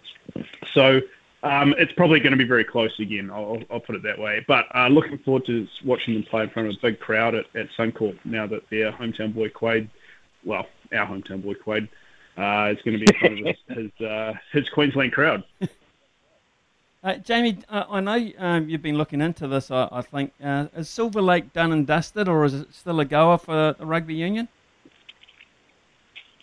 Yeah, well, I'm glad you brought that up because a really interesting uh, article came out last night by Dylan Cleaver um, called "Silver Lake: The NZ Stake in the Media: A Cautionary Tale," and it's on Dylan's um, own personal Substack that he started out. You, people out there don't know, Substack is kind of like a daily newsletter that, that gets put out and you can subscribe to it, gets emailed to you. And uh, he's had a really deep dive into Silver Lake and the goings on behind it, and a lot of stuff that hasn't been said up until now, including like the relationship between Mark Robinson and the uh, the Silver Lake people, um, and also how uh, NZR has been trying to use the media in order to kind of get their point across. And you know, for the average layman, might seem a little bit of a stretch, but if you're really into like uh, the media and rugby, this is awesome. like what he's gone because he's really hit the nuke button on his former employers at the New Zealand Herald. And I'll just read you a bit right now. He says. Um, when he was at the Herald, extraordinary measures were taken to avoid offending NZR, an organisation that has an extraordinarily low bar for taking offence. A co- colleague was leaked a critical source document about Silver Lake. And before he'd even hit the first keystroke on the story, he was contacted by the NZR Communications Department asking if he wanted, quote, help with what he was writing. Now, that to me, knowing what I know about this whole setup, is just is fascinating um, because it just confirms a lot of what we, we already thought we knew, and it really says that a lot of what's being said about Silver Lake has to be taken with a massive grain of salt. So, yeah, I, I would highly recommend uh, looking into um, Dylan's Substack that he's put out. It's called The Bounce. Um, so if you want to look that up, it's it's definitely worth um, subscribing to. So well done to Dylan for that because it's it's it's kind of pushed that story off in quite a new, interesting direction. And what he said in here could affect the this deal going forward. Well, Nathan Rarere, I've been asking people who particularly are, are in level four, uh, and we know that you are uh, about what you are dreaming about uh, in terms of your diet or affecting your diet uh, as soon as you get to level three and you can order something that's not in the pantry. Um, now, we've had a mixture so far, uh, and I want you to yeah. get bacon, the smell of bacon, out of your head at this point because oh. I know that drives a lot of what you do in life. What What are you looking forward to? I'm going to have that on my gravestone. Bacon drove a lot of what he did in his life. that would be awesome.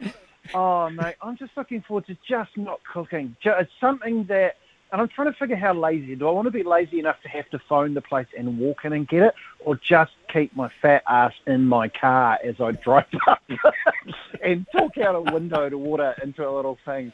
I think it's there. I think I was talking with the girls yesterday. We were playing Dream Draft, you know, like how you draft NFL uh, fantasy football. So we drafted burgers from Burger Fuel, fries from uh, Wendy's, and we drafted frozen cokes from McDonald's. That's what we went for. So me and me and my daughters, uh, we'll go for the drive. We'll do that, Smithy. It's trickle down um, economics right along Lincoln Road here in here in West Auckland when that happens. But I'm telling you, the last time this happened, the, the the the traffic jam to get into Lincoln Road was incredible. And you know how like TVNZ and TV3 love to send out those poor reporters to stand there and be like, yes, well, I'm here at the Bombay Hills and there's this many trucks. Those little buggers are going to be out there. All the junior junos are going to be up and down Lincoln Road having to count the amount of cars and Mazda Bongo vans waiting to turn into things because I'll be there in the RAV.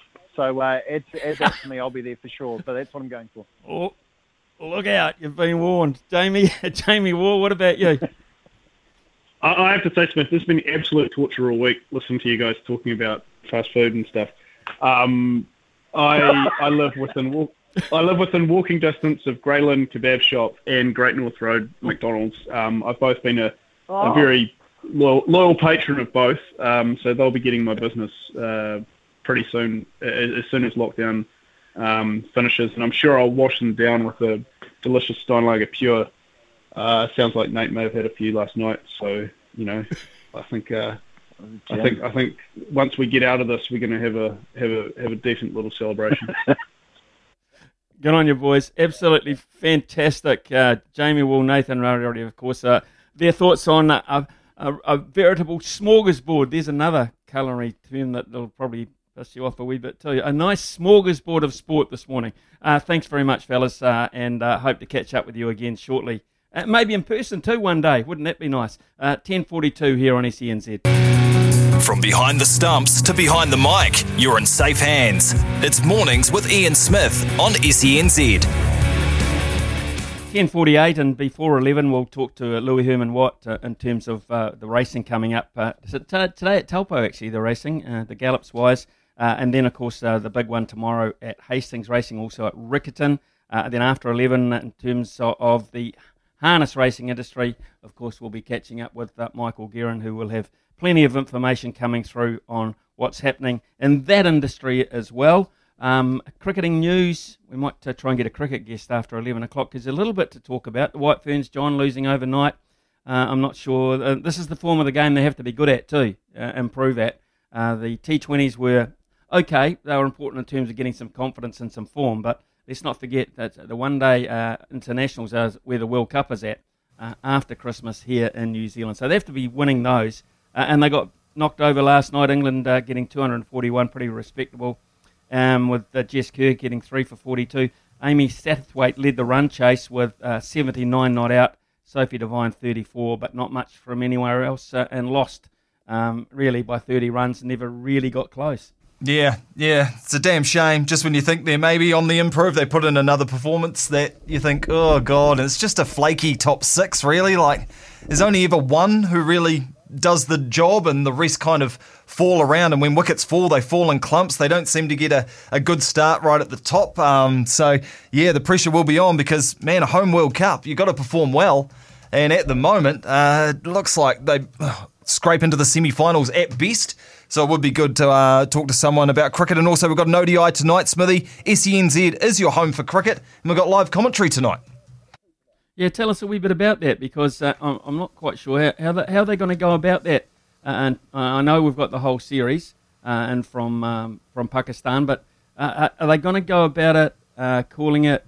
Let me think off the tube and working through ball by ball, or are they going to do a lot of analysis around it. Hey, do you know have any idea on the style? Because I'm looking forward to listening. Yeah, pretty sure they're going ball by ball. Uh, it's our Wellington team. Uh, of course, Auckland's in lockdown, but we've got a great crew in Wellington. Grant Elliott, Daniel McCarty is a great commentator. I think they've got some guests coming in. Uh, Petrie Dish, Richard Petrie.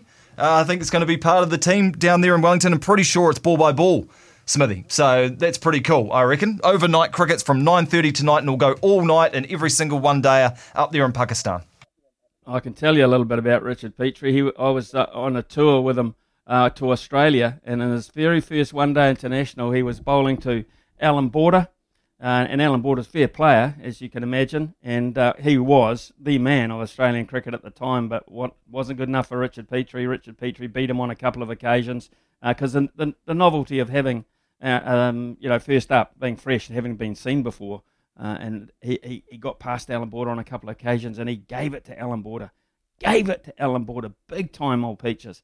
And Allan Border just simply turned around to us who were fielding behind the wicket, and he said, "What the hell have you brought over this time?" that was the end of that. 10.51 here on SENZ. Nothing gets past Smithy. This is Mornings with Ian Smith on SENZ. The loveracing.nz update. Your home for everything thoroughbred racing. Visit loveracing.nz. Racing's biggest fan. Yo, yo, yo, welcome to the takeover. DJ Louis Herman, what can I get a hey oh? Hey Hastings! Hastings! Let's go, Group 1 season. Smithy, turn it up! Absolutely fantastic. That is. Oh, oh, look, man, I'm, I'm toasting you this afternoon on that, brother. That was absolutely brilliant. I challenged you, and you came through, Louis Herman Watt, courtesy of loveracing.nz. Absolutely fantastic. Uh, I'm looking at tomorrow's. I'm looking out the window. There's a break in the weather. It's. Uh, I'm not sure that the damage hasn't been done though, because we copped a lot yesterday, Louis. But I'm looking at the market. I'm looking at spring tide at tens now. Yeah, look, breaking the weather, you bang on, Smithy. So it looks like there might be a slight reprieve. All those trainers I've been ringing around today, they all say, Oh, what's the weather doing? What's the weather doing? Hopefully, it holds to a slow seven, maybe eight at a stretch. That would be good. If it gets to heavy range, oh, it won't be a great spectacle, let's say that. It'll still be Group 1 racing, but let's hope it holds in slow. I'm with Avantage. I'm not throwing the race, the great nine times Group 1 winner out with the bathwater. I'm sticking with her, but there's great racing racing across the card. I wish I win in Imperatriz. The Te Akau multi feels very, very, very hard to knock off. Shock, we're saying that. It's not bias, it's just they just produce odds on pops that seem to run really close. Smithy, they're racing at Taupo today, though. And there's hmm. one, yeah. there's one that I like in the six. It's a very, very good horse, Moana, for Chad Ormsby. It's run behind some proper horses, including Brando. It's run some in its last preparation, Amaralina as well. You're getting Barrier 8, Vinnie Colgan up. It's five dollars into four eighty. It's four eighty a dollar seventy right now. I think you could build your bank with that this weekend. It is race number six, number two, Moana for Chad Ormsby, Vinnie Colgan doing the riding. And, and I can tell, Carla just texted in as well. Uh, Louis, you might be interested in this one. Amethusia. Uh, Amethusia is uh, in race two, uh, ridden by uh, Lisa Allpress. Uh, Lisa Allpress. It's number one in the book. Uh, it'll, it's got a, ten, a barrier draw of 10, but that's not a bad thing coming wide on that, that turn at uh, Taupo because Agree, of, agree. of the camber. The camber coming round, you come down off that hill. So Bang might on. not be such a bad thing. So keep an eye on that. Lisa Allpress uh, for Lisa Allpress for Bryce Newman. Uh, have a wonderful weekend, Louis. Uh, I hope you enjoy uh, Group 1 racing back at its best. Uh, straight across to the TAB, Paul Moati. Winter. He's the sound of sport in Aotearoa. This is Mornings with Ian Smith on SENZ. Uh, Michael Guerin will be coming to us uh, later in the hour to talk about uh, all things harness. Our pacing for purpose was not a good look last night. Our uh, $100 on obsession uh, ran about fourth, a fairly passive sort of a fourth. I'm not overly thrilled with the drive, and I'm not quite sure whether the horse was good enough. Michael Guerin uh, will run his microscope over that bet for us and just see what he thought of that run because I'm pretty sure he would have been watching. And in terms of pretty sure, uh, I'm pretty sure that we have got the ball by ball rights. Albie, Albie has texted and say, "Are you sure it's official ball by ball commentary of cricket by SENZ?" I think I heard Ricardo mention you don't technically have the rights, so it will sort be a watch along and talk. I may have heard it wrong. Anyway, we'll be listening now. John, you've got an update on that. I certainly do, Smithy, and thanks, Elby, for the text. Um, we love interacting with our listeners, and we do have ball by ball. I've just called upstairs, literally upstairs, where our operations manager, B Man, sits, and I gave him a call. I was like, B Man, surely we've got ball by ball. And he said, Yes, yes, John Day, we do. And so I can say that to you now, Smithy, and to all our listeners. From 9.30 tonight, we will have ball-by-ball commentary of the Black Caps against Pakistan in an ODI series, Smithy, that doesn't really mean a hell of a lot, but great to have some more experience, I guess, for some of our cricketers who don't normally get a shot, and some of them are just starting out, guys like Rachin Ravindra and Finn Allen. Oh no, it's hugely important for them, uh, and they will not uh, take anything out of the fact that uh, it means nothing in terms of the stats going forward to the next World Cup. One of the reasons of not, of course, John, it isn't, is because there is no DRS, uh, local umpires, etc. Uh, so uh, New Zealand have said, well, without that system, how can we uh, make it uh, count when all the other games around the world will be pa- will be played under that system? So uh, I can understand that. It's a bit of a shame, really, because I, I, I think when you, you spend so much money, you make such a commitment. Every game you play should mean something. And so I, I really, I, I kind of feel it's a, a little bit hollow. But having said that, I do understand where they're coming from uh, on that one. Hugely important for those young guys. Really is. Uh, to come up against the Pakistan side, and it's historical this series as well. Let's not forget, we touched on it earlier in the week how long it's been, uh, and it would be huge if they were able to get some victories because it is almost impossible. It has been over the years for New Zealand sides to pick up victories on Pakistan soil. It's been a while, so uh, none of these guys were there last time around when it, um, you know, when it came to the crunch, and it was a crunch. Uh, uh, so they're, they're going there fresh. They haven't got playing memories over there. Uh, but I can tell you uh, from uh, back in the 80s or 70s, actually, 70s through the 80s, all the way through, it is one country that has been very, very tough for us to go to, very tough for us to beat. Not forgetting, of course, when they come here, they also are a thorn in our side. Uh, 1992 World Cup final, was Pakistan that knocked us out uh, when everything looked to be going so well. But uh, they have always been tough for us. Pakistan cricket side is not like the Bangladesh cricket side. Uh, this cricket side have a very good pace attack, very good pace attack. They thrive on pace bowling. They know how to swing it. They're very, very good at white ball cricket in terms of line and length and bowling at the death. They're heady cricketers, and on top of that, they have uh, one of the you know the most potent batting lineups in the world, particularly in their own conditions. This will be the challenge of all challenges. So for that reason, uh, I find it extremely important for the side to do well uh, and to get something out of it, get some confidence out of it. But if I was a betting man, I be, wouldn't be chucking a whole heap on New Zealand first up. Not first up tonight, John. Yeah, fair enough too. Uh, yeah, that getting used to the conditions. It's going to be so different from Bangladesh, isn't it? When we saw, you know, uh, six runs and over in a T20 was a great score. Like getting a runner ball in Bangladesh was a great score. So, from your memory, Smithy, Rawalpindi, I think they're playing tonight. So, mm. what are conditions like in Pakistan? What kind of score are we thinking for a 50 over match? Played in Rawalpindi, uh, so it was a long time ago, John. I think 1984. Played in Rawalpindi and I'm just trying to think who the uh, president of Pakistan was at the time, um, and it'll come to me very shortly. But he came to the ground. He came to the ground, uh, and of course um, we had to stop the game. Uh, we had to stop the game because uh, he's more important than cricket over there, and uh, we stopped the game sort of halfway through. And it was General General Zia ul Haq. General Zia ul Haq.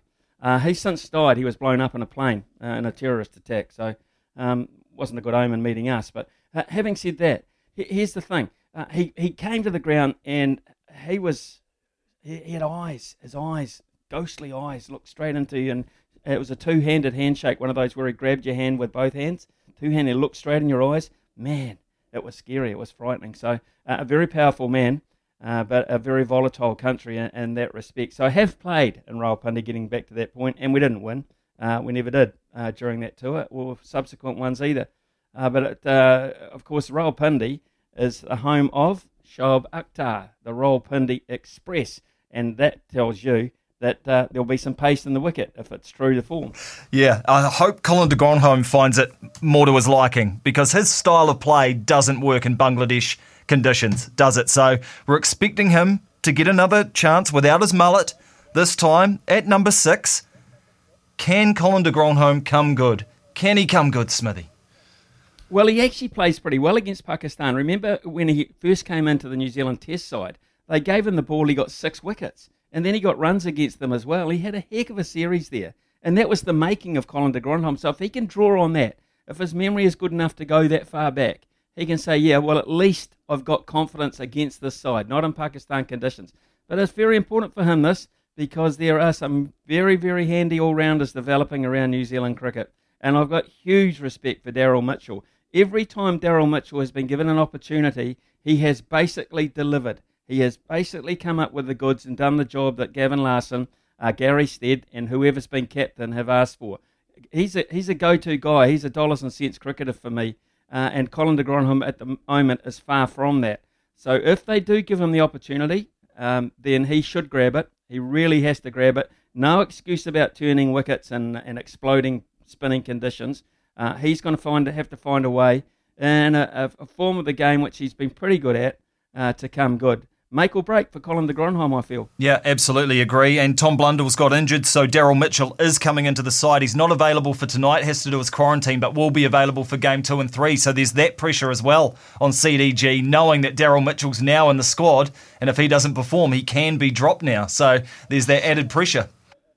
Yeah, and the other thing about uh, Tom Blundell, of course, is that looking further down the track, uh, is that he want, he will be our Test wicketkeeper. And we've got a couple of very important Test matches against India coming up before the end of the year too. Uh, they've been hanging out there. Ross Taylor has been waiting for that opportunity, not going on any of this white ball stuff. Uh, so he will be in there. And so they have to be very careful here with Tom Blundell because my understanding it's a quadricep injury. Now, you think about the quadricep part of the leg, you think about the role of a wicketkeeper. The quadricep is massively important. You have any issues at all about your quadricep, it affects the way you stand, uh, the way you spring off your feet, and it's so it's so integral into the way that you your technique is with the gloves. So they have to be very careful about him. Uh, he has to stay around the group. They're saying he might be available. I wouldn't be mucking around with Tom Blundell. He now is a very important commodity to New Zealand Test cricket in particular. Uh, he has to stay around the group, of course, because he can't come home. They have designated MIQ spots and the All Blacks might run into this as well. We alluded to it earlier in the week. Is that uh, you know that he can't come home because there's not an MIQ spot available to him. I don't think anyway. So he'll stay around. He'll get treatment from the physio, etc., within the group. So they'll be able to monitor his progress. uh, but they don't want to muck around with uh, Tom Blundell. Uh, No. for me anyway. No, no, great call, and you'd know as well. Um, Virat Kohli's an interesting one, Smithy. Um, giving up a little bit of power with the Indian cricket team. Not uh, going to be the T20 captain after this next World Cup, and this is something maybe we've talked about in New Zealand cricket as well. Uh, is the burden too much for Kane Williamson? Will he have to give up one of the forms of the game? So Virat Kohli's doing it. I mean, if he's doing it, Smithy, then anyone can. I'd like to talk to Mike Hesson about that. We maybe will next week about because he's also captain, of course, of Royal Challengers Bangalore, uh, and he's got a huge responsibility there on the back of a massive paycheck. Uh, this is interesting for me because we all know how important to India T20 cricket is, and for them to be the world champions would be very, very good. They missed out on uh, the World Test Championship, of course. They made, kicked out of the semi-finals by us in the 50-over form of the game. So all of a sudden, uh, the emphasis goes on this one here for them to win it. Now, did we not say the other day uh, there was an interesting development within the squad, uh, and that MS Dhoni has been brought into the squad as like a mentor for the T20 World Cup side. And at the time, did we not say that might prove a, a little difficult for uh, Virat Kohli uh, to absolutely command the dressing room with the presence of MS Dhoni in it? Maybe uh, the Indian Cricket Board or the selectors or whatever had Virat Kohli in mind to leave that leave that job anyway. Is this really Virat Kohli's choice to stand down, or did they know that and they threw with a, a younger captain, a newer captain, they threw MS Dhoni in alongside him? Is that is that skullduggery? Am I uh, am I raking some proverbial muck here? Geez, the BCCI will be onto you, Smithy. They'll be onto you, mate. Don't be muckraking about Indian cricket. You know who wins in the end. Yeah, uh, well, India win. Of course, they win in the end, um, but they, they need to win on the field, John. And they, they uh, at the moment, uh, and and has said this: considering my immense workload, and you cannot deny this, considering my immense workload over the last eight to nine years, playing all three formats and captaining regularly for the last five to six years, years, I feel I need to give myself space to be fully ready to lead the Indian team in Test and One Day international cricket. Uh, that was what he posted on Twitter. So he's basically saying it was my call, and uh, India, uh, the Indian Cricket Board, will let him say that anyway. They'll give him that grace. They don't want to upset him because still, uh, as a as a cricketing asset, he is he's the kingpin. It's, it's, uh, so much of it re- revolves around here, around him as well. So uh, we have to uh, we have to um, respect his judgment, but I, do, I, I do, but then I, I look behind the scenes because there's always something murmuring there. Yeah, and MS Dhoni's the godfather of Indian cricket. And when he comes in, surely he holds more sway. They just love him, the public over there. We've had an interesting text, Smithy. The stats of coach Bob Carter don't read well with the White Ferns. Well, Haidee Tiffen didn't either before him, uh, and she was ousted. Bob Carter's come in. Same results overnight. They lost by 30 runs. That was made to look probably better than it actually was because Leah Tahuhu at the tail end smacked 25 off 14 balls. But they were well beaten by England in the first ODI last night, Smithy. And the White Ferns, we want them to get better. We're desperate for the home World Cup. Is Bob Carter the right guy? Is there an easy fix? Do you keep on changing coaches? How do you fix the White Ferns? Yeah, well, that was interesting, that last partnership, because a wife and wife partnership, a spousal partnership uh, on the cricket field, because uh, uh, Amy Satterthwaite, of course, and Leah who are, married, are married, and, and uh, they've got a baby, uh, which is great.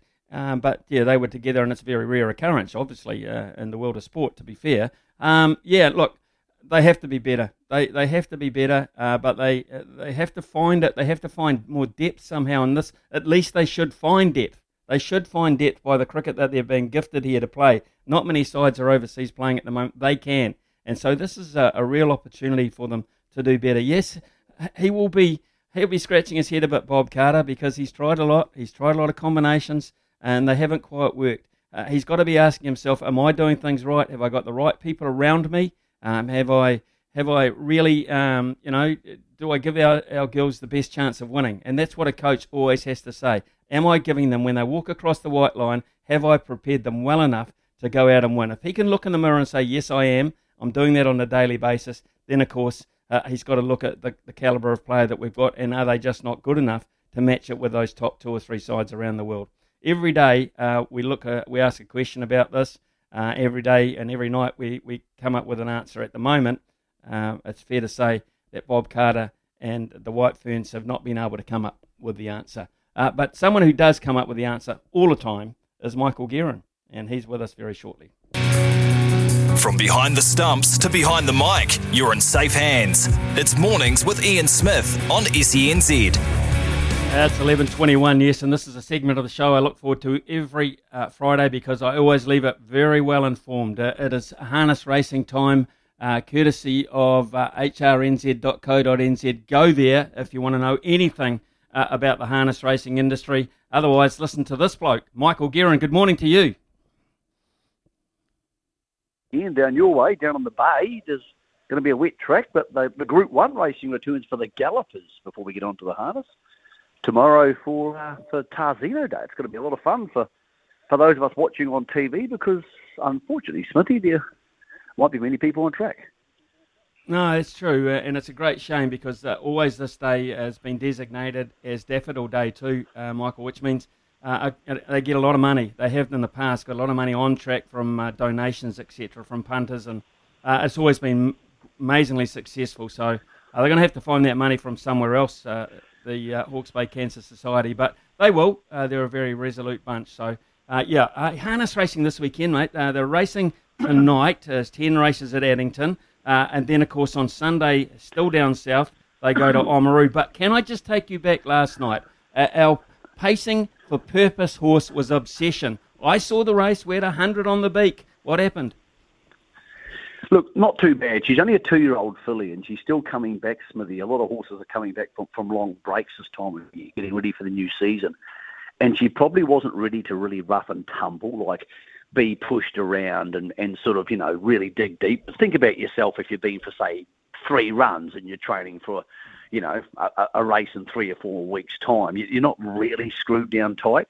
Whereas the horse who beat her, Embers or Ember, had been racing over the winter, so was fitter and was a bigger, stronger, older horse. So it was a case of a horse like Obsession who might may be a better horse longer term had only had the four starts or three starts for one win, whereas Ember had had four career wins. So very much your 25 year old rough and tumble NPC player coming up against a fast young kid who's 18 years old. Uh, sometimes that doesn't work out well for the fast young kid who's 18 years old. Okay, Addington tonight. We'll put that one to bed. Addington uh, tonight, 10 races, and as I said, Oamaru on Sunday, 10 races as well. Yeah, the, the big dance is Oamaru. It, it's great to have harness racing at the elite level go to the regions. They have a race called the Hannon Memorial. Now, it's one of the great races in harness racing pre-cup. They have like six or seven pre New Zealand Cup lead up races. This is one of them. It's been won by horses like Monkey King and Bonnie's Chance and Blossom Lady over the years. So great horses win the Hannon Memorial. That's on Sunday. So the actual big bangers of harness racing, Smithy will be heading there. And it brings together two separate pools of horses. The Canterbury horses are already up and racing. So horses like Classy Brigade, who's the horse to beat on Sunday, they're up and racing. But the Southland horses, and Southland's an incredibly proud harness racing region. They joined the fray this week. They haven't been racing. They trialled last week in a trial won by a horse called Vintage Cheddar, and then they, they come on board. So we have the Southerners from the deep south joining the Canterbury horses, and then the Auckland horses start racing in a couple of weeks. So when you put them all together, Smithy, it's one of the real strengths of harness racing is the parochialism between the regions, and that starts on Sunday, and that'll continue through to New Zealand Cup time. So, real bonus for Oamaru to have those horses from the deep south there. It goes at 3:20 uh, on Sunday, and the Southerners are headed by Vintage Cheddar and Pembroke Playboy, along with Robbins Playboy. So a lot of Playboys down there on the deep south. Whether they're fit enough to beat Classy Brigade is probably doubtful. Well, the market is uh, dominated by the two you've just mentioned, uh, Pembroke Playboy uh, with the Nathan Williamson connection, Classy Brigade uh, with the Dunn connection, and right down the bottom, or further down the Henry Hubert for, for Tim Williams and, and Robert and Jenna Dunn. Yeah, now uh, uh, he missed away last week, Henry Hubert. He's a horse who can win, but the problem for him on Sunday, Smithy, is Vintage Cheddar's good from a standing start. So So's Pembroke Playboy. So So's Classy Brigade. So lots of horses drawn down low are likely to step well. So even if he steps well, he's going to be wider on the track, and unless he makes a real flyer, he'll have to pull back inside those horses. So these early season races, the horses who step well, get on the marker pegs and get the best run, it's crucial because horses aren't fit enough to be out racing hard and overcome the disadvantage of being behind horses at the start or even starting the last 800. So standing start man is absolutely crucial. That's Oamaru on Sunday, the road to the New Zealand Cup, where some of the big names, including defending champion Self Assured, are just starting to come back to the trials now. Addington tonight has some good races, but it's a little bit of a lower class card because some of the bigger names are heading to Oamaru. Um, horse in race two called Sing to Me has to be a really good chance tonight. For those who, who feel like having a responsible bet, Sing to Me. And the other person to follow tonight is Cran Dalgety. Cran's had a relatively quiet start to the spring. He hasn't been lining up a lot of horses, but he's going to start lining up a lot more now. And uh, he's had one of his best ones tonight. Sugar Me's been scratched out of the seventh on the card, but he's still got a few floating around tonight who are worth following. So the Dunns are the inform stable. Uh, Giddy's going to start winding out a few more of his very shortly. And of course, Smithy, the other big news of the harness racing week was that champion trainer, and that's almost an understatement because he may be the best ever, Mark Purdon, announcing on Tuesday after a 10 month sabbatical away from full time training, he will return to training on October the 1st. And that's that's big stuff, Smithy. He's going to go back into partnership with Hayden Cullen for three months to give Hayden Mm. the acknowledgement of racing horses over cup time, and then his partner Natalie Rasmussen will join him back in full-time training from January the 1st. They've had a break. They've spent plenty of time away from racing. They've done lots of other things in their life, and now they've got the appetite back. I admire anybody, Smithy, who can do that at the pinnacle of their career, take that time for themselves and to, to enjoy life, and he's coming back refreshed. So that's going to dynamically change the landscape of New Zealand harness racing once again. Sure will, absolutely sure will. I think that is fantastic news. Uh, look, Mick, you've got a, a very busy weekend um, uh, uh, with us here on SENZ. First of all, uh, the mail run is three hours tomorrow, which is a great Group One day, so plenty to talk about there. And then you, that's with Louis, and then of course uh, Trots Talk midday Sunday with uh, Greg O'Connor when you can really focus it on Oamaru. Yeah, we'll get right stuck into Oamaru. We'll talk to three or four of the trainers and drivers involved, Smithy. So we'll get right to the bottom of it. The trot, at Trot Talks is uh, 12 o'clock. There's chance to win a bonus bet as well. It's just a lot of fun. And, and we, we tend to get into the real minutiae of it. We'll talk to Mark Purdon about his comeback. He hasn't done many interviews on radio about it, but we'll talk to Mark Purdon and say, hey, what was it like taking a break? What's it like coming back to it? And then tomorrow on the mail run, we have a huge guest list. God, we've got so many people coming in from all over New Zealand, including the South Island and Australia. We'll talk to Bernard Saundry about the fact that mm. in Victoria, you can no longer be part of the racing industry unless you're double vaccinated. And Do they have plans for that in New Zealand? I don't know, Smithy. We're going to ask him all those questions, and we're going to try and find you a stack of winners. We're going to fast call, the fast lane we call it, calling all these uh, jockeys and trainers. But it's going to be a massive show tomorrow. New Zealand racing deserves good radio on a Saturday morning. It's race day, Group 1 racing there, but also questions around things like Te Aroha for the jumpers on Sunday and do we ever see jumps racing over the hill at Ellerslie because with the COVID restrictions, can we hold the Great Northern on the first week in October? Smithy, all of that with your man, Louis, tomorrow morning, kicking off at 8 a.m. Can I just leave you with some uh, relatively good news as I look out the window, Michael? That uh, the sky has looked as clear and as bright as it has as it now as it has for the last two days. So just maybe, just maybe, eh? Well, Smithy, the track's now a slow eight. So this time of year when the weather doesn't get super hot, the best it's going to come back to is a slow seven. Slow seven, slow eight, most of these horses start. If it rains more down your way this weekend, gets to a nine, that's when people start not putting them on the truck for Matamata or Cambridge. Really interesting 24 hours. We'll discuss all of it tomorrow morning. Just after 8 o'clock on the mail run, we'll have for you the updated and official track conditions for Tarzino Day. On the harness racing front, if you feel like having a bet, all the odds available on tab.co.nz for tonight. And some of the markets open for the big dance at Oamaru on Sunday.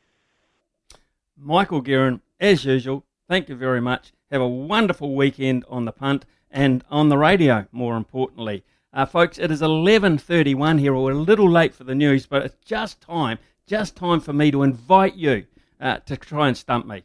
Uh, 0800 150 811. Want some TAB money to spend at the weekend? Do you want 50 bucks worth of vouchers going into your TAB account? You might have to be good because if you can't, I might just get it. Remember, I'm batching this weekend. I could do with an extra 50. Ian Smith's had a good match here. Stumped by Smithy. Ian Smith really is top class at his job. He is, and Smithy is in the groove this week and getting plenty of stumpings, and plenty of victims have been calling up, waiting for their chance on the phone. I think we've got about eight or nine, but first in line is Elliot from Auckland. G'day, mate. Yeah, g'day. Third time redemption. Uh, going again. Yeah, going again. This is unbelievable. Smithy, you're on a hat trick. Have you ever been part of a hat trick before, Smithy? Uh, yes, I was behind uh, the wicket when Matthew Toynbee got one uh, in Gisborne, uh, way, way, way back uh, in the Shell Trophy, and uh, we uh, we it was uh, unfortunately for David White, the current CEO of New Zealand Cricket, he was a victim, uh, the third victim of the hat trick. May or may not have been out. Still conjecture and discussion over that. Oh, love it, love it. You've got one on the CEO of New Zealand Cricket, and you might have one on Elliot, but we'll wait and see. All right, Elliot, you know how this works. You choose a sport, then get three questions right. You win 50 bucks from the TAB, but get one wrong, and you could be in deep shtuck. So your uh, sports today are rugby league, basketball, and golf. What are you going for? Oh, have to be rugby league. Rugby Feeling league. lucky. All right. what have you previously gone for? Uh, golf and tennis, or it hurt. Oh, all right, all right. A bit of winter code. Here we go. Rugby League. Question number one. The Parramatta Eels take on the Panthers tomorrow night to try and keep the NRL title hopes alive. When was the last time the Eels won the Premiership? Uh, 92? One of the worst things I have ever seen done on a cricket field. I'm feel I'm feeling nervous for you, Elliot. Smithy, have you got an idea of when the Parramatta Eels last won the NRL? Yeah, I know, I know. It was uh, 2007, and uh, have a good weekend, Elliot. Feet everywhere, body nowhere, and uh, the rest of him on the way back to the pavilion. no, no, came in with so much confidence. The Melbourne Storm won in 2007. I know that because they beat Manly. Uh, but no, the Parramatta Eels last won in 1986. It's been a long time between drinks for the Eels. 1992 was the Brisbane Broncos. Uh, their first one against the Dragons. So you're still alive, Elliot. Come on, mate, you can do it. Two more questions. Cronulla joined the NRL in 1967, but it took a long time for them to win their first title. What year did the Sharks finally win a premiership? Uh, I think it's five years, but I'll go 2016. Just a couple of chips down the wicket, right in the slot, and away it goes. How good does that feel, Elliot? You've got one right. Yeah, I'm having a good weekend now. 11:37. Jot that down. When Elliot got a question right and stayed alive and stumped by Smithy. All right, this is for all the chocolates, for all the 50 bucks from the TAB. Can you keep Smithy at bay? A simple question. This one. What year did the NRL begin? Not when they rebranded it the NRL, but the NRL as we know it. When did the whole competition start? All those years ago. It was last century. I'll give you that clue. 1902. One of the worst things I have ever seen done on a cricket field. 1902. 19 No. 1902. Was that? Uh, oh, I don't. I shouldn't deserve a clue, but I'm thinking that included the Winfield Cup. So uh, that's a long, long time ago. 1902. They probably didn't play it during the war years because uh, obvious reasons. There was other things to do at that time. Um, I'm thinking perhaps uh, they started around about 19. I'll take my birth year, 1957. Yes.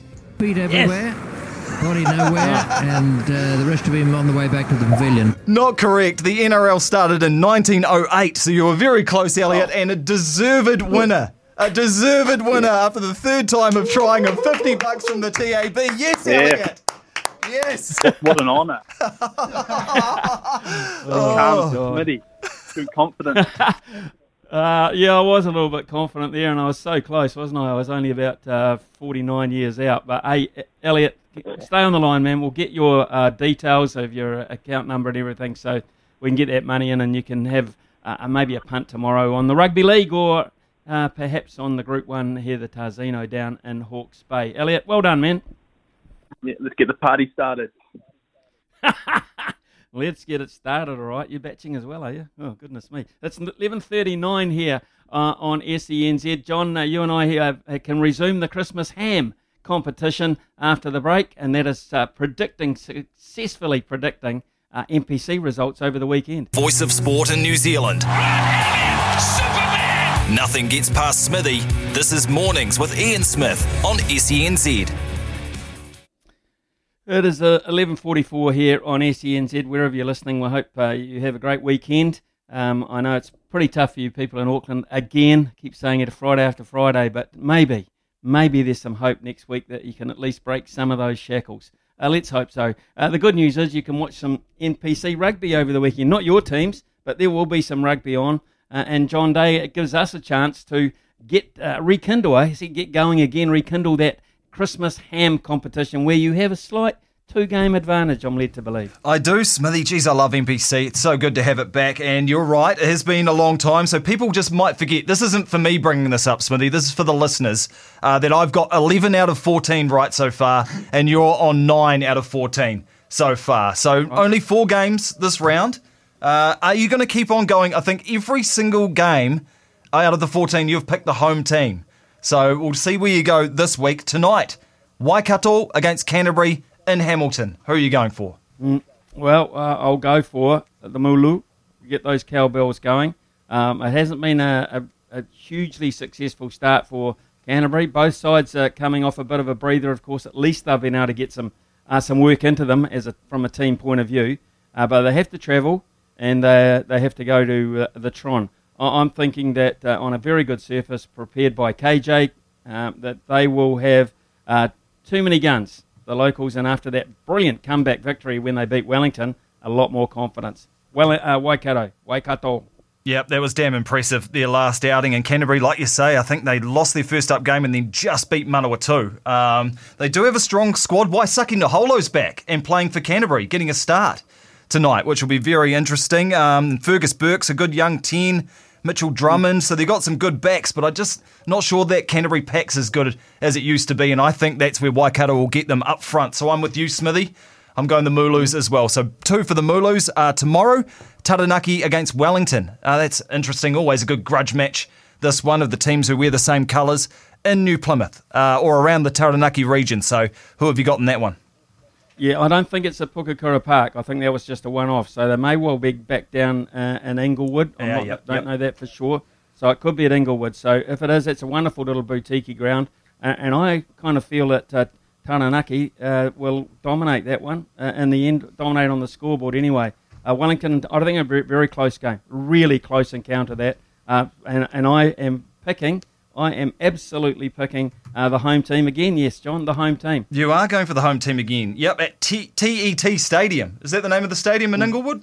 That's that's correct. Yep. Well, there we go. Yep. So you're going with the home team. Yeah, Wellington. I'd- They're a bit like the Warriors. You know, you're just never really that comfortable tipping Wellington uh, because they'll let you down when you need them the most. But I'm going to tip them. I'm going to tip Wellington. I'm going with them. Flashy outside backs. Uh, they'll be hurting after letting that 26 point lead at half time go against Waikato in their last outing. Uh, without the bus, Wellington Smithy, probably one of those guys who got released to the NPC from Auckland uh, and then had to go back home because they actually shouldn't have been released. Uh, so Well, the bus actually, will be right. parked. You're right. Julian Savea, of course, uh, living, uh, as we found out when we interviewed him, living and making his home in Auckland these days. So I, I guess it's a possibility that uh, John, he, he was one of them. So we've, you're, you're going for Wellington? Yep. Did I glean from Yep. that or not? You are. Okay. Yep, absolutely. So, point. second game on Saturday, and this was one that I was going to make the road trip up to Whangarei. It is Northland against the Tasman Mako. This should be uh, straightforward, Smithy.